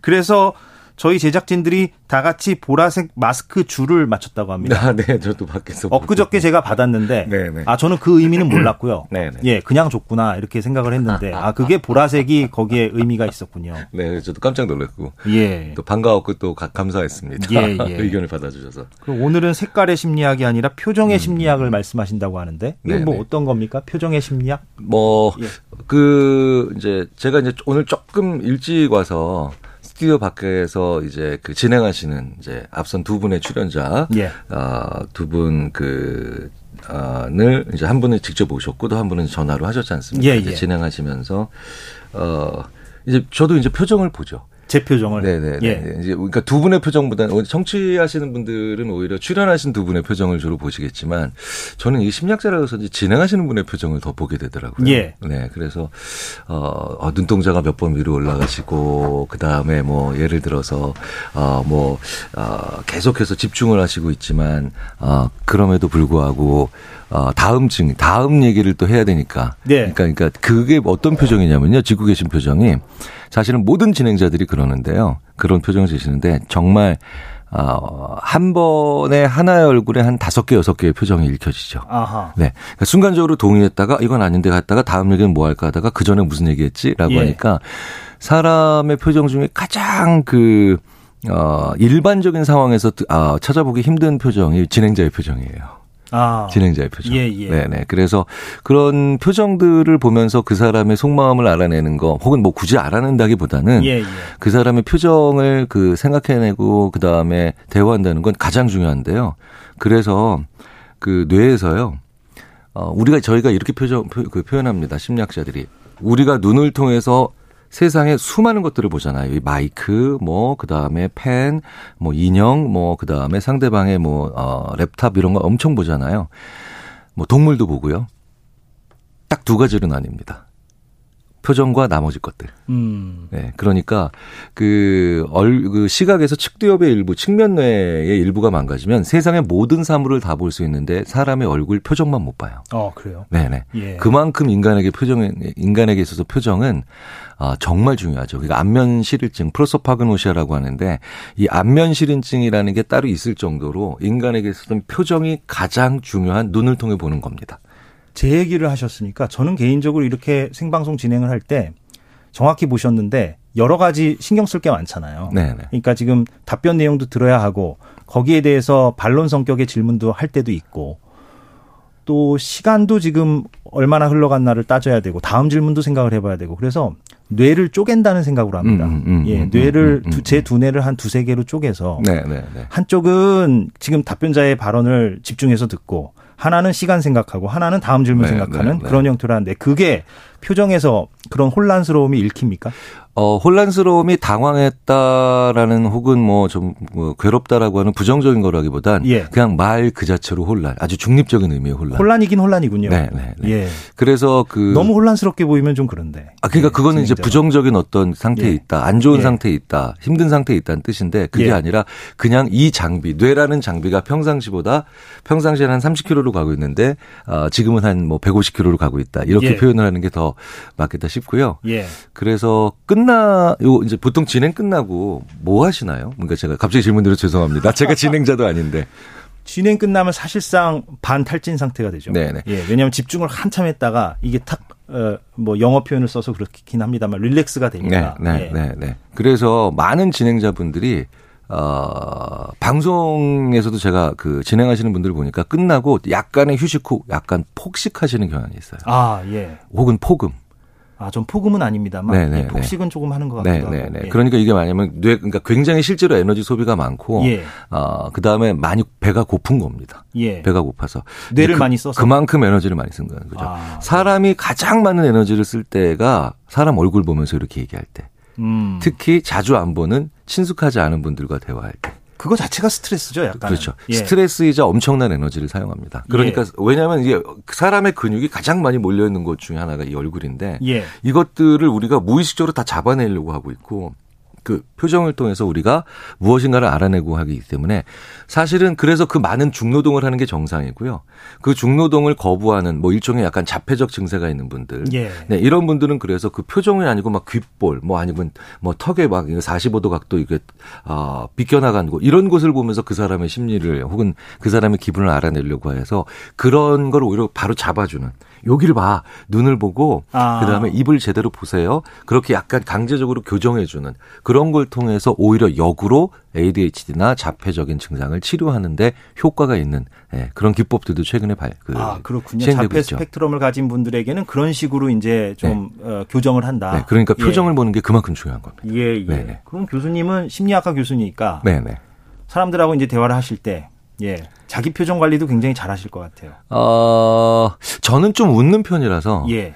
어, 그러니까 자기만의 뭐 관리라기보단 자기만의 색깔은 있는 거죠. 예. 그래서 제, 제 색깔은 좀 웃는 편이라서 제가 안 웃으면 안 웃으면은 어, 저를 한 두 번 세번 정도 본 분들은 조금 어 뭐가 좀 불편하세요라고 하거나 제가 뭐 잘못 얘기했나요?라고 얘기를 하겠죠. 그래서 어떤 표정 관리를 기술이라고 생각하시기라기보다는 예. 그러니까 자기 색깔 자기 취향 혹은 자기만의 어떤 그런 흐름이라고 생각을 하시는 게 더 좋을 것 같고요. 예. 그렇기 때문에 왜 저 사람이 거짓말하느냐 거짓말하지 않느냐 사실 제가 봤을 때는 그거는 어 오히려 기계가 잡는 게더 어, AI 같은 그 기계가 잡는 게 더 잘할 것 같고요. 다만 그 사람을 알고 그 다음에 보고 있으면 인간이 훨씬 더 잘 잡죠. 예, 표정으로. 네, 그러니까 집에 들어가서 이제 그 배우자께서 내가 거짓말하는 걸 귀신같이 하는 이유는 그분이 명탐정이시라서가 아니라 AI에서가 아니라 나의 평상시의 색깔을 알기 때문에 예, 예. 그게 가능한 거고요. 더 중요한 건 뭐냐면 가족끼리는 사람을 관찰하거든요. 그러니까 그냥 지켜볼 수 있거든요. 용건 있을 때만 대화하는 사람은 상대방 거짓말하는 거 되게 탐지가 어렵습니다. 그렇죠. 예, 네. 예. 그런데 별 뜻 없이 대화하고 그냥 별 의미 없이 대화 그런 그런 대화도 많이 해본 사이는 상대방이 방금 전에 방금 전에 보여주신 것처럼 약간 음 하는 이런 그냥 무표정, 멍한 표정. 제가 네. 지금 표정 관리를 해야 될 것 같다는 막 강박에 지금 사로잡혀 있어가지고 지금 지금 청취자분들께서 어, 지금 문자 주시고 계신데 2919님이 저는 이른바 썩소라고 하잖아요. 음, 썩은 미소. 네. 네. 썩은 미소를 숨기기가 어려운데 꿀팁이 있나요? 이게 저의 고민하고도 조금 맥락이 비슷한데 저도 이른바 포커페이스를 갖고 계신 분들이 저는 좀 부럽거든요. 네, 네. 저는 좀 드러나는 편이라서 좀, 그, 좀 방법이 없습니까? 그러니까 썩소 그러니까 굳이 내가 위선적인 어떤 거짓말스러운 표정을 보일 필요는 없겠지만 상대방의 얘기에 조금 동의도 해주고 그 다음에 조금 공감도 해주고 싶은데 자꾸 근데 미소가 그냥 썩은 미소로 나온다 썩소로 나온다 이거 너무 차갑거나 네. 예, 예. 그 앞에 그 앞에 내가 동의를 한다는 언어를 좀 얘기해 주시고 표정을 지으면 우리 뇌가 조금 더 그 표정을 자연스럽게 질 수 있게 해줘요. 음. 그러니까 싫은 표정하는 것보단 싫은 표정을 그냥 딱 하는 것보다 더 쉬운 건 싫어라고 얘기하고 싫은 표정 짓는 게 더 그 표정 짓기가 쉽거든요. 음. 뇌가 암시를 받아요. 예. 그래서 약간의 동의라든가 오 그렇구나 뭐 이런 거 있잖아요. 예. 오 그렇네라고 짓고 난 다음에 그 웃어주시면 그 언어에 맞게 뇌가 표정을 좀 더 그쪽으로 가게 만들어주기 감추고 쉬워요. 싶으면요. 감추고 싶다라면 예. 그러니까 그 말을 하지 말아야 되죠. 아, 그 어떤 말을, 말을 하지 네, 말아야 거짓말을 말아야 돼요. 근데 사회생활을 하면서 참 네네. 우리가 어쩔 수 없이 하게 되는 말들이 많지 않습니까? 아 그렇죠. 예, 뭐 이제 좋은 말도 해야 되고 재밌지 않은데도 예, 뭐 예. 재밌는 척 해야 되고 예. 그렇죠. 그런데 그때 재미 없다라고 하는 것 같은 표정을 그 지워야 될 때. 네. 네. 그러니까 저기 뭐냐 근데 감춰야 될 때 있죠. 예, 예. 있긴 있죠. 그런데 그때도 그때도 그렇기 때문에 내가 원하는 표정의 말은 해야 됩니다. 음. 내가 원하는 표정의 말은 해, 하셔야 되고요. 아, 예. 그러니까 말과 표정 되게 중요하고요. 또 하나는 뭐냐면 내가 원하는 표정을 가지고 있는 사람을 자꾸 보셔야 돼요. 아, 예. 네 그러니까 인간의 뇌는 상대방 표정 따라하기와 관련된 아주 특화된 뇌예요. 아하. 네네. 그래서 그래서 심지어 하품을 하는데 옆에서 하품을 하는데 그 표정을 보고 하품을 따라하지 않으면 어 요거 약 약간 이 사람 심리적으로 문제가 있는 게 아닌가라고 하는 연구조차도 있을 정도로 꼭 그게 아, 맞지 않아도. 예, 예. 네. 그러니까 사람들은 다 이런 표정을 짓고 있는데 아, 다른 표정을 짓고 보면서도 다른 표정을 짓고 있는 사람들을 보면 아, 이 사람은 좀 독특한 사람이다라고 본능적으로 이제 그 심리학자들이 눈치를 채는 경우도 많죠. 아, 예. 그러니까 정리를 하면 나의 본심과 다르게 어떤 표정을 짓고 싶으면 그래도 빈말이라도 뭔가 말을 좀 네. 해야 된다. 네, 말을 그 말을 됩니다. 하는 순간 우리 뇌가 그게 내 본심이 아닐지라도 네, 네. 표정에 뭔가 명령을 주는군요. 네. 왜 그러냐면 예. 여기에 있는 근육들의 입 말고 위쪽, 눈 쪽에 있는 근육들은 네. 거짓말을 못 합니다. 아, 그래요? 네, 그러니까 수의적인 게 아니라 불수의적이다. 수의적인 입은 내가 아 하면 수의적으로 통제하는 거거든요. 네. 오 하면 다 입 모양을 바꿀 수 있죠. 예. 물론 그것도 뭐 저기 통제하기 힘든 다른 영역들도 있는데 눈은 정말 힘들어요. 음. 눈은 어, 눈은 정말 거짓말하기 어렵죠. 그래서 왜 영어 대사에서 내 눈을 보고 얘기해 뭐 이런 얘기 같은 게 자꾸 있는 거는 특히 눈 주위에 있는 쪽은 특히 거짓말하지 않고 내 심리 상태를 거의 그대로 보여주기 때문에 사실은 눈 주위보다는 눈동자 시선은 정말 눈 눈동자는 정말 그 그렇고요. 음. 다만 하나 예외는 있죠. 거짓말 못 할 수 있는 사람이 있습니다. 진심으로 헛소리 하는 사람들. 그러니까 그 헛소리가 진심인 사람들은 네, 속일 수 있죠. 알겠습니다. 지금 2710님은 그래서 교수님은 그런 어떤 표정의 심리학에 입각해서 정치인들 표정도 이렇게 TV를 보면서 분석을 하시는지 음. 예를 들면 아 저 사람은 지금 굉장히 뭐 거짓말을 말 하고 있구나 곤혹스럽구나 여러 가지 뭐 생각들을 음, 하십니까? 음, 음. 그 제가 뭐 모든 정치하시는 모든 분들에 대한 얘기를 드릴 수는 없겠지만 예. 정치 혹은 정치와 그 주변에 있는 분들 중에 정말 어떻게 저런 얘기를 그냥 정말 뻔뻔스럽게 뻔뻔스럽게 할까? 그분들이 바로 뭐냐? 오랫동안 자기 암시를 통해서든 아. 니면 순간적인 어떤 아, 어, 그 동력을 통해서든 그 소리를 진심으로 하고 있는 겁니다. 예. 그래서 심리학의 유명한 얘기가 거짓말 장애를 뽑지 않고 진심으로 이상한 소리 하는 사람을 뽑는 게 선거다.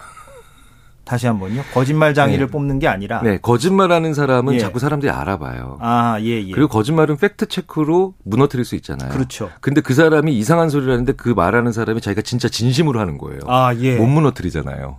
비집고 들어갈 틈이 없죠. 네, 네. 예. 네. 그리고 그 사람들은 팩트에 대한 관심도 없으니까. 그렇죠. 근데 재밌는 건 선거는 그 사람이 진심인지 진심이 아닌지 진심인 사람을 주로 뽑는 경향이 있어요. 아, 그 진심으로 믿고 있는 사람을 뽑는 게 선거다. 이런 말이 있습니까? 네, 네, 아, 네. 예. 그래서 일견 타당한 것 같습니다. 네, 그러니까 예. 진심인데 이상한 진심을 가지고 있는 사람을 걸러내기 되게 어렵죠. 표정에서. 그렇죠. 네, 네. 아, 그거는 상당히 제가 좀 그 귀가 쫑긋한 게 에, 어떤 신념이 강한 분들은 인터뷰하기도 힘들어요. 네, 네. 왜냐하면 제가 질문을 더 깊이 있게 들어가는 게 무의미해질 때가 네, 있거든요. 네, 네, 예. 맞는 것 같습니다. 네. 예, 예. 그래서 사람의 표정을 보고 우리가 아, 그 사람과 대화를 하고 그 사람이 어떤 뭘 원하고 그 다음에 여러 가지 분위기를 파악하는 데는 도움이 되겠지만 어, 그 사람이 진심으로 이상한 신념을 가지고 있다면 표정만큼 그 사람 얼굴에서 보지 말아야 될 것도 없습니다. 예. 그러니까 아예 표정 보지 않고 얼굴 보지 않고 예. 그리고 얘기하는 게 더 나을 그러긴 쉽진 않잖아요. 그렇죠. 네. 예. 근데 저는 개인적으로 그런 분들과는 얼굴 보고 대화하지 않고 그냥 전화하거나 아. 아니면 어, 예전은 필담, 지금은 이제 메시지 위주로만 합니다. 아, 예. 그러면 제가 더욱 더 그 사람의 대면 소통을 잘 안 하는 그렇죠. 이상하다라는 걸 더 잘 느낄 수 있거든요. 네. 네. 그러면 오늘 좀 정리 차원에서 어찌됐건 사람들이 지금 마스크 이제 벗잖아요, 바깥에서는. 네, 네. 그러니까 자기 표정을 어떻게 관리해야 되는가에 대해서 많이들 지금 걱정도 하시니까. 아까 이제 중간중간 잠깐 잠깐 언급을 해 주시긴 했는데 하여튼 자기 표정을 조금 어 변화시키고 싶은 분들 뭐 그게 이제 감추는 것이든 아니면 드러내는 것이든 어 본심을 감추든 드러내든 좀 어떤 심리학적으로 음, 음, 음, 좀 음, 음. 자가 훈련법 이런 네, 거를 네, 좀 네. 얘기를 해 주시면서 마무리를 하면 좋을 것 같아요. 우리가 이제 보통 셀카 많이 찍지만요. 주위 분들한테 이런 부탁하시면 좋아요. 내가 참 밝게 웃을 때 즐거워할 때도 좀 찍어줘. 음. 그 다음에 내가 화내거나 짜증낼 때도 좀 찍어줘. 사람이 자기 화내거나 짜증내는 모습을 본 적이 거의 없습니다. 예. 네. 보통 그래서 스포츠 신문에서 예 과거에 스포츠 신문에서 심판한테 항의하던 장면을 자신이 항의하는 장면을 아 신문에서 본 어떤 그 프로야구 선수 한 분이 저한테 제, 내가 이렇게 이상한 얼굴을 하고 아, 사는지 예, 몰랐다고 예, 예. 충격받았다고. 예, 예. 사실 그런데 우리는 좋은 표정을 짓고 그다음에 남들과 잘 상생할 수 있는 표정을 짓는 거 좋잖아요. 중요하잖아요. 예. 근데 내가 짜증내는 표정을 본 적은 없습니다. 네. 그래서 내가 짜증내거나 화낼 때 한번 한번 찍어 보십시오. 그러면 아 내가 조금 더 온화하고 좋은 표정을 지어야 되겠구나. 내 마음대로 그냥 아, 언제나 아무 데서나 얼굴을 구긴다는 그런 표현을 아, 듣지 않아야 되겠구나라는 생각을 좀 더 많이 하고요. 어, 그러면서 조금씩 조금씩 자기의 표정을 만들어가는 게왜 음. 나이 들어가면서요. 나이 들어가면서도 가져야 될 제일 중요한 소용 중에 하나가 내 요구를 솔직히 얘기하면서도 기품 있는 표정을 짓는다. 예. 이게 사실은 나이 들어가면서 가져야 되는 제일 중요한 소양 중의 하나라고 심리학자들이 많이 얘기하죠. 그러니까 나의 네. 어떤 부정적인 표정을 좀 스스로가 볼 수 있도록 자기 객관화할 수 있도록 셀카를 좀 찍어봐야 되는군요. 네, 네, 네. 옆에서 가족끼리 좀 예. 해주셔도 좋아요. 그때마다 아빠 아빠 화날 때마다 찍어줘, 막 이래도 좋아요. 화가 더 증폭되진 않을까? 그럴 수도 있겠죠. 알겠습니다. 오늘 여기까지 하겠습니다. 표정의 심리학을 오늘 얘기해봤습니다. 아주대 심리학과 김경일 교수였습니다. 고맙습니다. 네, 감사합니다. 예, 지금 듣고 네. 계신 시각이 8시 46분이군요.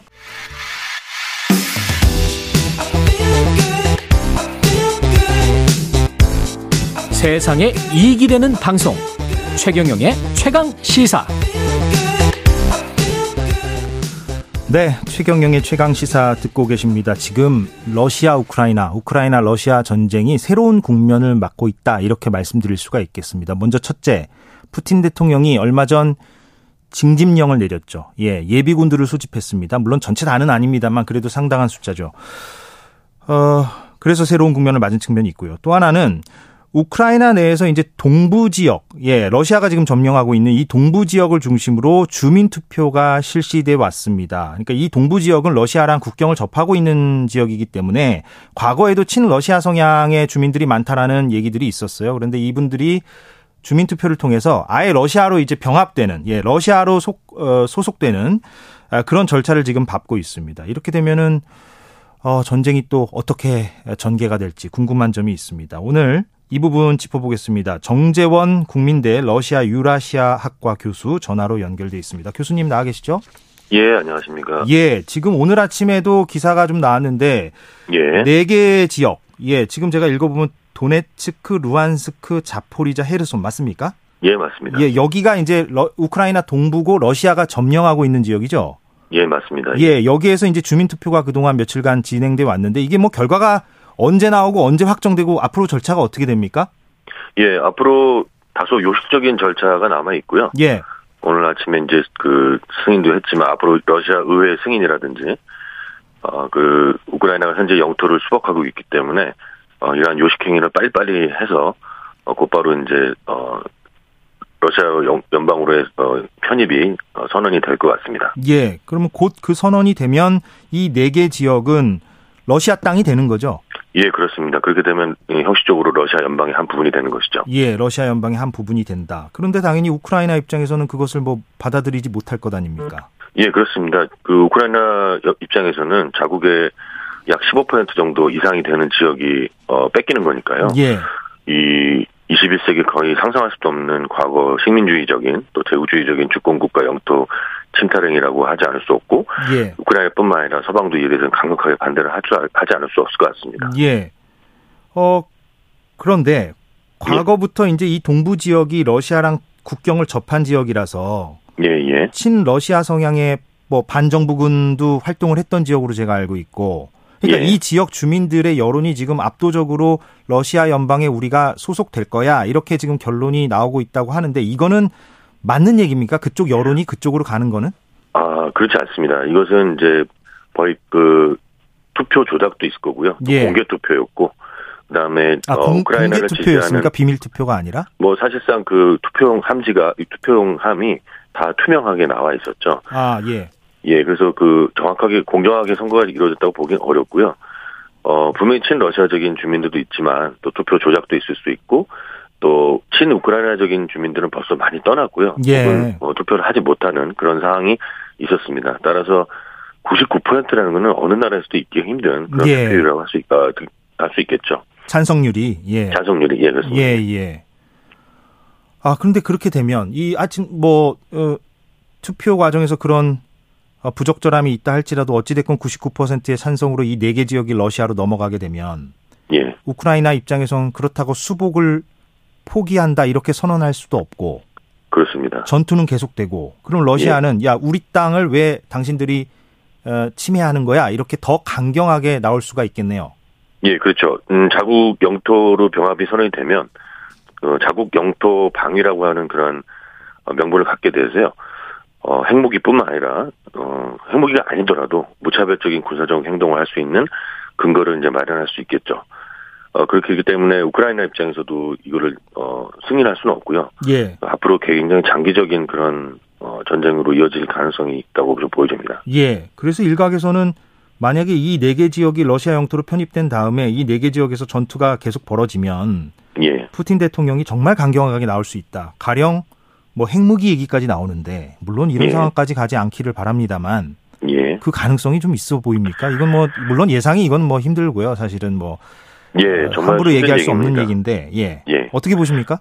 어, 정말 그런 데까지 러시아가 가지는 않을 거라고 저도 믿고 싶지만, 예. 이번 침략 자체를, 어, 예상도 아무도 못했다, 못한 침략이었다, 해서 보이듯이, 얼마든지 완전히 밀리는 부분이 생기기 시작하면, 어, 어, 메간토급 어떤 전략 핵은 아니더라도, 예. 약간 수킬로톤 정도의 규모의 전술핵 사용 가능성은 완전히 배제하기는 어렵지 않은가 이런 생각도 조금 해보게 됩니다. 다만 네. 이것은 러시아가 점점 수세에 몰릴 경우의 얘기입니다. 예. 수세에 몰릴 것으로 보십니까? 지금 전황은 어떻습니까? 사실 너무 안타깝게도 어 그러기는 힘들지 않을까. 러시아 현재 우크라이나 군이 아무리 서방의 최첨단 국기 무기를 예. 받고 있다고 해도 예. 현재 우크라이나 군의 군사력으로는 이를 완벽하게 어, 수행하기는 어렵지 않을까 싶습니다. 그러니까 그러나 빼앗, 긴 4개 지역을 다시 수복하기는 현실적으로 힘들어 예, 보인다. 현실적으로는 힘들어 보입니다. 예. 아, 예.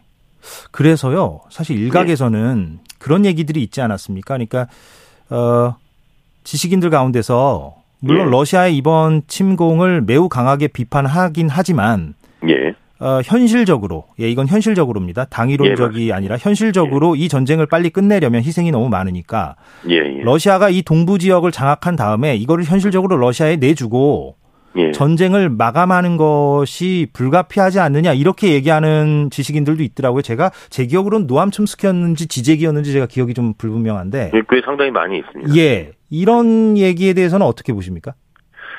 어, 이건 저 개인적인 생각입니다만, 예. 어, 이것은 어, 어, 현실적으로는 그렇습니다. 그렇고 실질적으로 핵이나 3차 대전으로 갈 수 있기 때문에 현실적으로는 그게 맞지만 이렇게 어, 유엔 상임이사국이라는 나라가 불법적으로 이미 2014년부터 합병을 하거나 또 괴뢰국 형태로 만든 이런 일을 우리가 방치를 했고 또 향후에 이런 일들을 어, 지금 현재 이 상황은 남의 국토를 20% 이상을 차지하면서 그것을 자신의 국토로 어, 선언하는 이러한 상황은 굉장히 이거를 한번 허용했다가는 향후에 국제 질서에서 심각한 어, 위기를 갖고 올 거라고 봅니다. 그래서 어, 이러한 부분들은 참 안타까운 얘기인데 이건 당입니다만 어, 어느 정도는 좀 어, 저지를 해야 되지 않을까. 근데 그것이 군사적인 방법 외에도 세계가 이, 이 부분에 대해서 다양한 방법으로 제재를 해야 되고 어, 좀 역사적으로 어, 이것이 이러한 형태의 어, 팽창은 옳지 않다라고 하는 걸 보여줘야 된다고 저는 봅니다. 어떤 현실적인 방법이 있을까요? 근데 웬만한 제재 가지고는 지금 러시아가 뭐 그 네 개 지역을 다시 내줄리는 만무하고 예 어떻게 예 그렇습니다. 그래서 예. 사실상 예. 그것을 뭐 정확하게 지금 어, 어떠한 방법이 가능한지는 솔직히 말하면은 어, 사실 굉장히 부정적이죠. 예. 하지만 그냥 이렇게 주저앉고 다시 러시아와 과거와 같은 형태의 어, 그런 관계로 돌아가는 것은 상당히 어, 역사적으로 좋지 않은 선례를 많이 남길 것이고 앞으로 세계 평화에도 아주 안 좋은 어, 선례를 보여줄 거라고 봅니다. 예. 끝으로요, 짧게 교수님께 그, 이 얘기를 여쭤보겠습니다. 지금 러시아가 이제 유럽으로 그동안 천연가스를 많이 보내왔는데, 예, 예. 이번 전쟁으로 그 가스 공급을 줄이고 있잖아요. 예, 예. 예. 그래서 뭐 올 겨울에 유럽이 상당히 힘들어질 것이다 이런 얘기도 나오고 있고 이 부분은 어떻게 보십니까? 짧게 좀 답변 부탁드립니다. 예, 짧게 예. 말씀드리겠습니다. 예. 어쨌든 어, 유럽을 미국으로부터 분리시키는 게 중요합니다. 어, 러시아 입장에서는. 예. 그래서 어, 유럽은 러시아에 많은 에너지를 기대고 있고요. 의존하고 있기 때문에 그 부분을 자꾸 건드리면 이번에 추운 겨울 거치고 나면 인플레이션과 더불어서 유럽은 미국과 좀 다른 행보를 보일 거라고 러시아는 판단할 수 있을 겁니다. 예. 따라서 그 계속적으로 가스를 갖고 좀 장난을 칠 걸로 보입니다. 예. 참 이게 우려되는 게 한두 가지가 아니군요. 알겠습니다. 예. 잠시 예, 러시아 우크라이나 전황을 좀 짚어봤습니다. 정재원 국민대 러시아 유라시아 학과 교수 얘기 나눴습니다. 오늘 고맙습니다. 예, 감사합니다. 예. 오늘 최경영의 최강 시사 예, 여기서 마무리를 하겠습니다. 저는 이번 한주 예, 최 기자를 대신해서 어, 진행을 맡은 KBS 보도국의 이재석 기자였습니다. 다음 주 월요일에 최경영 기자가 이 자리에 돌아옵니다. 고맙습니다.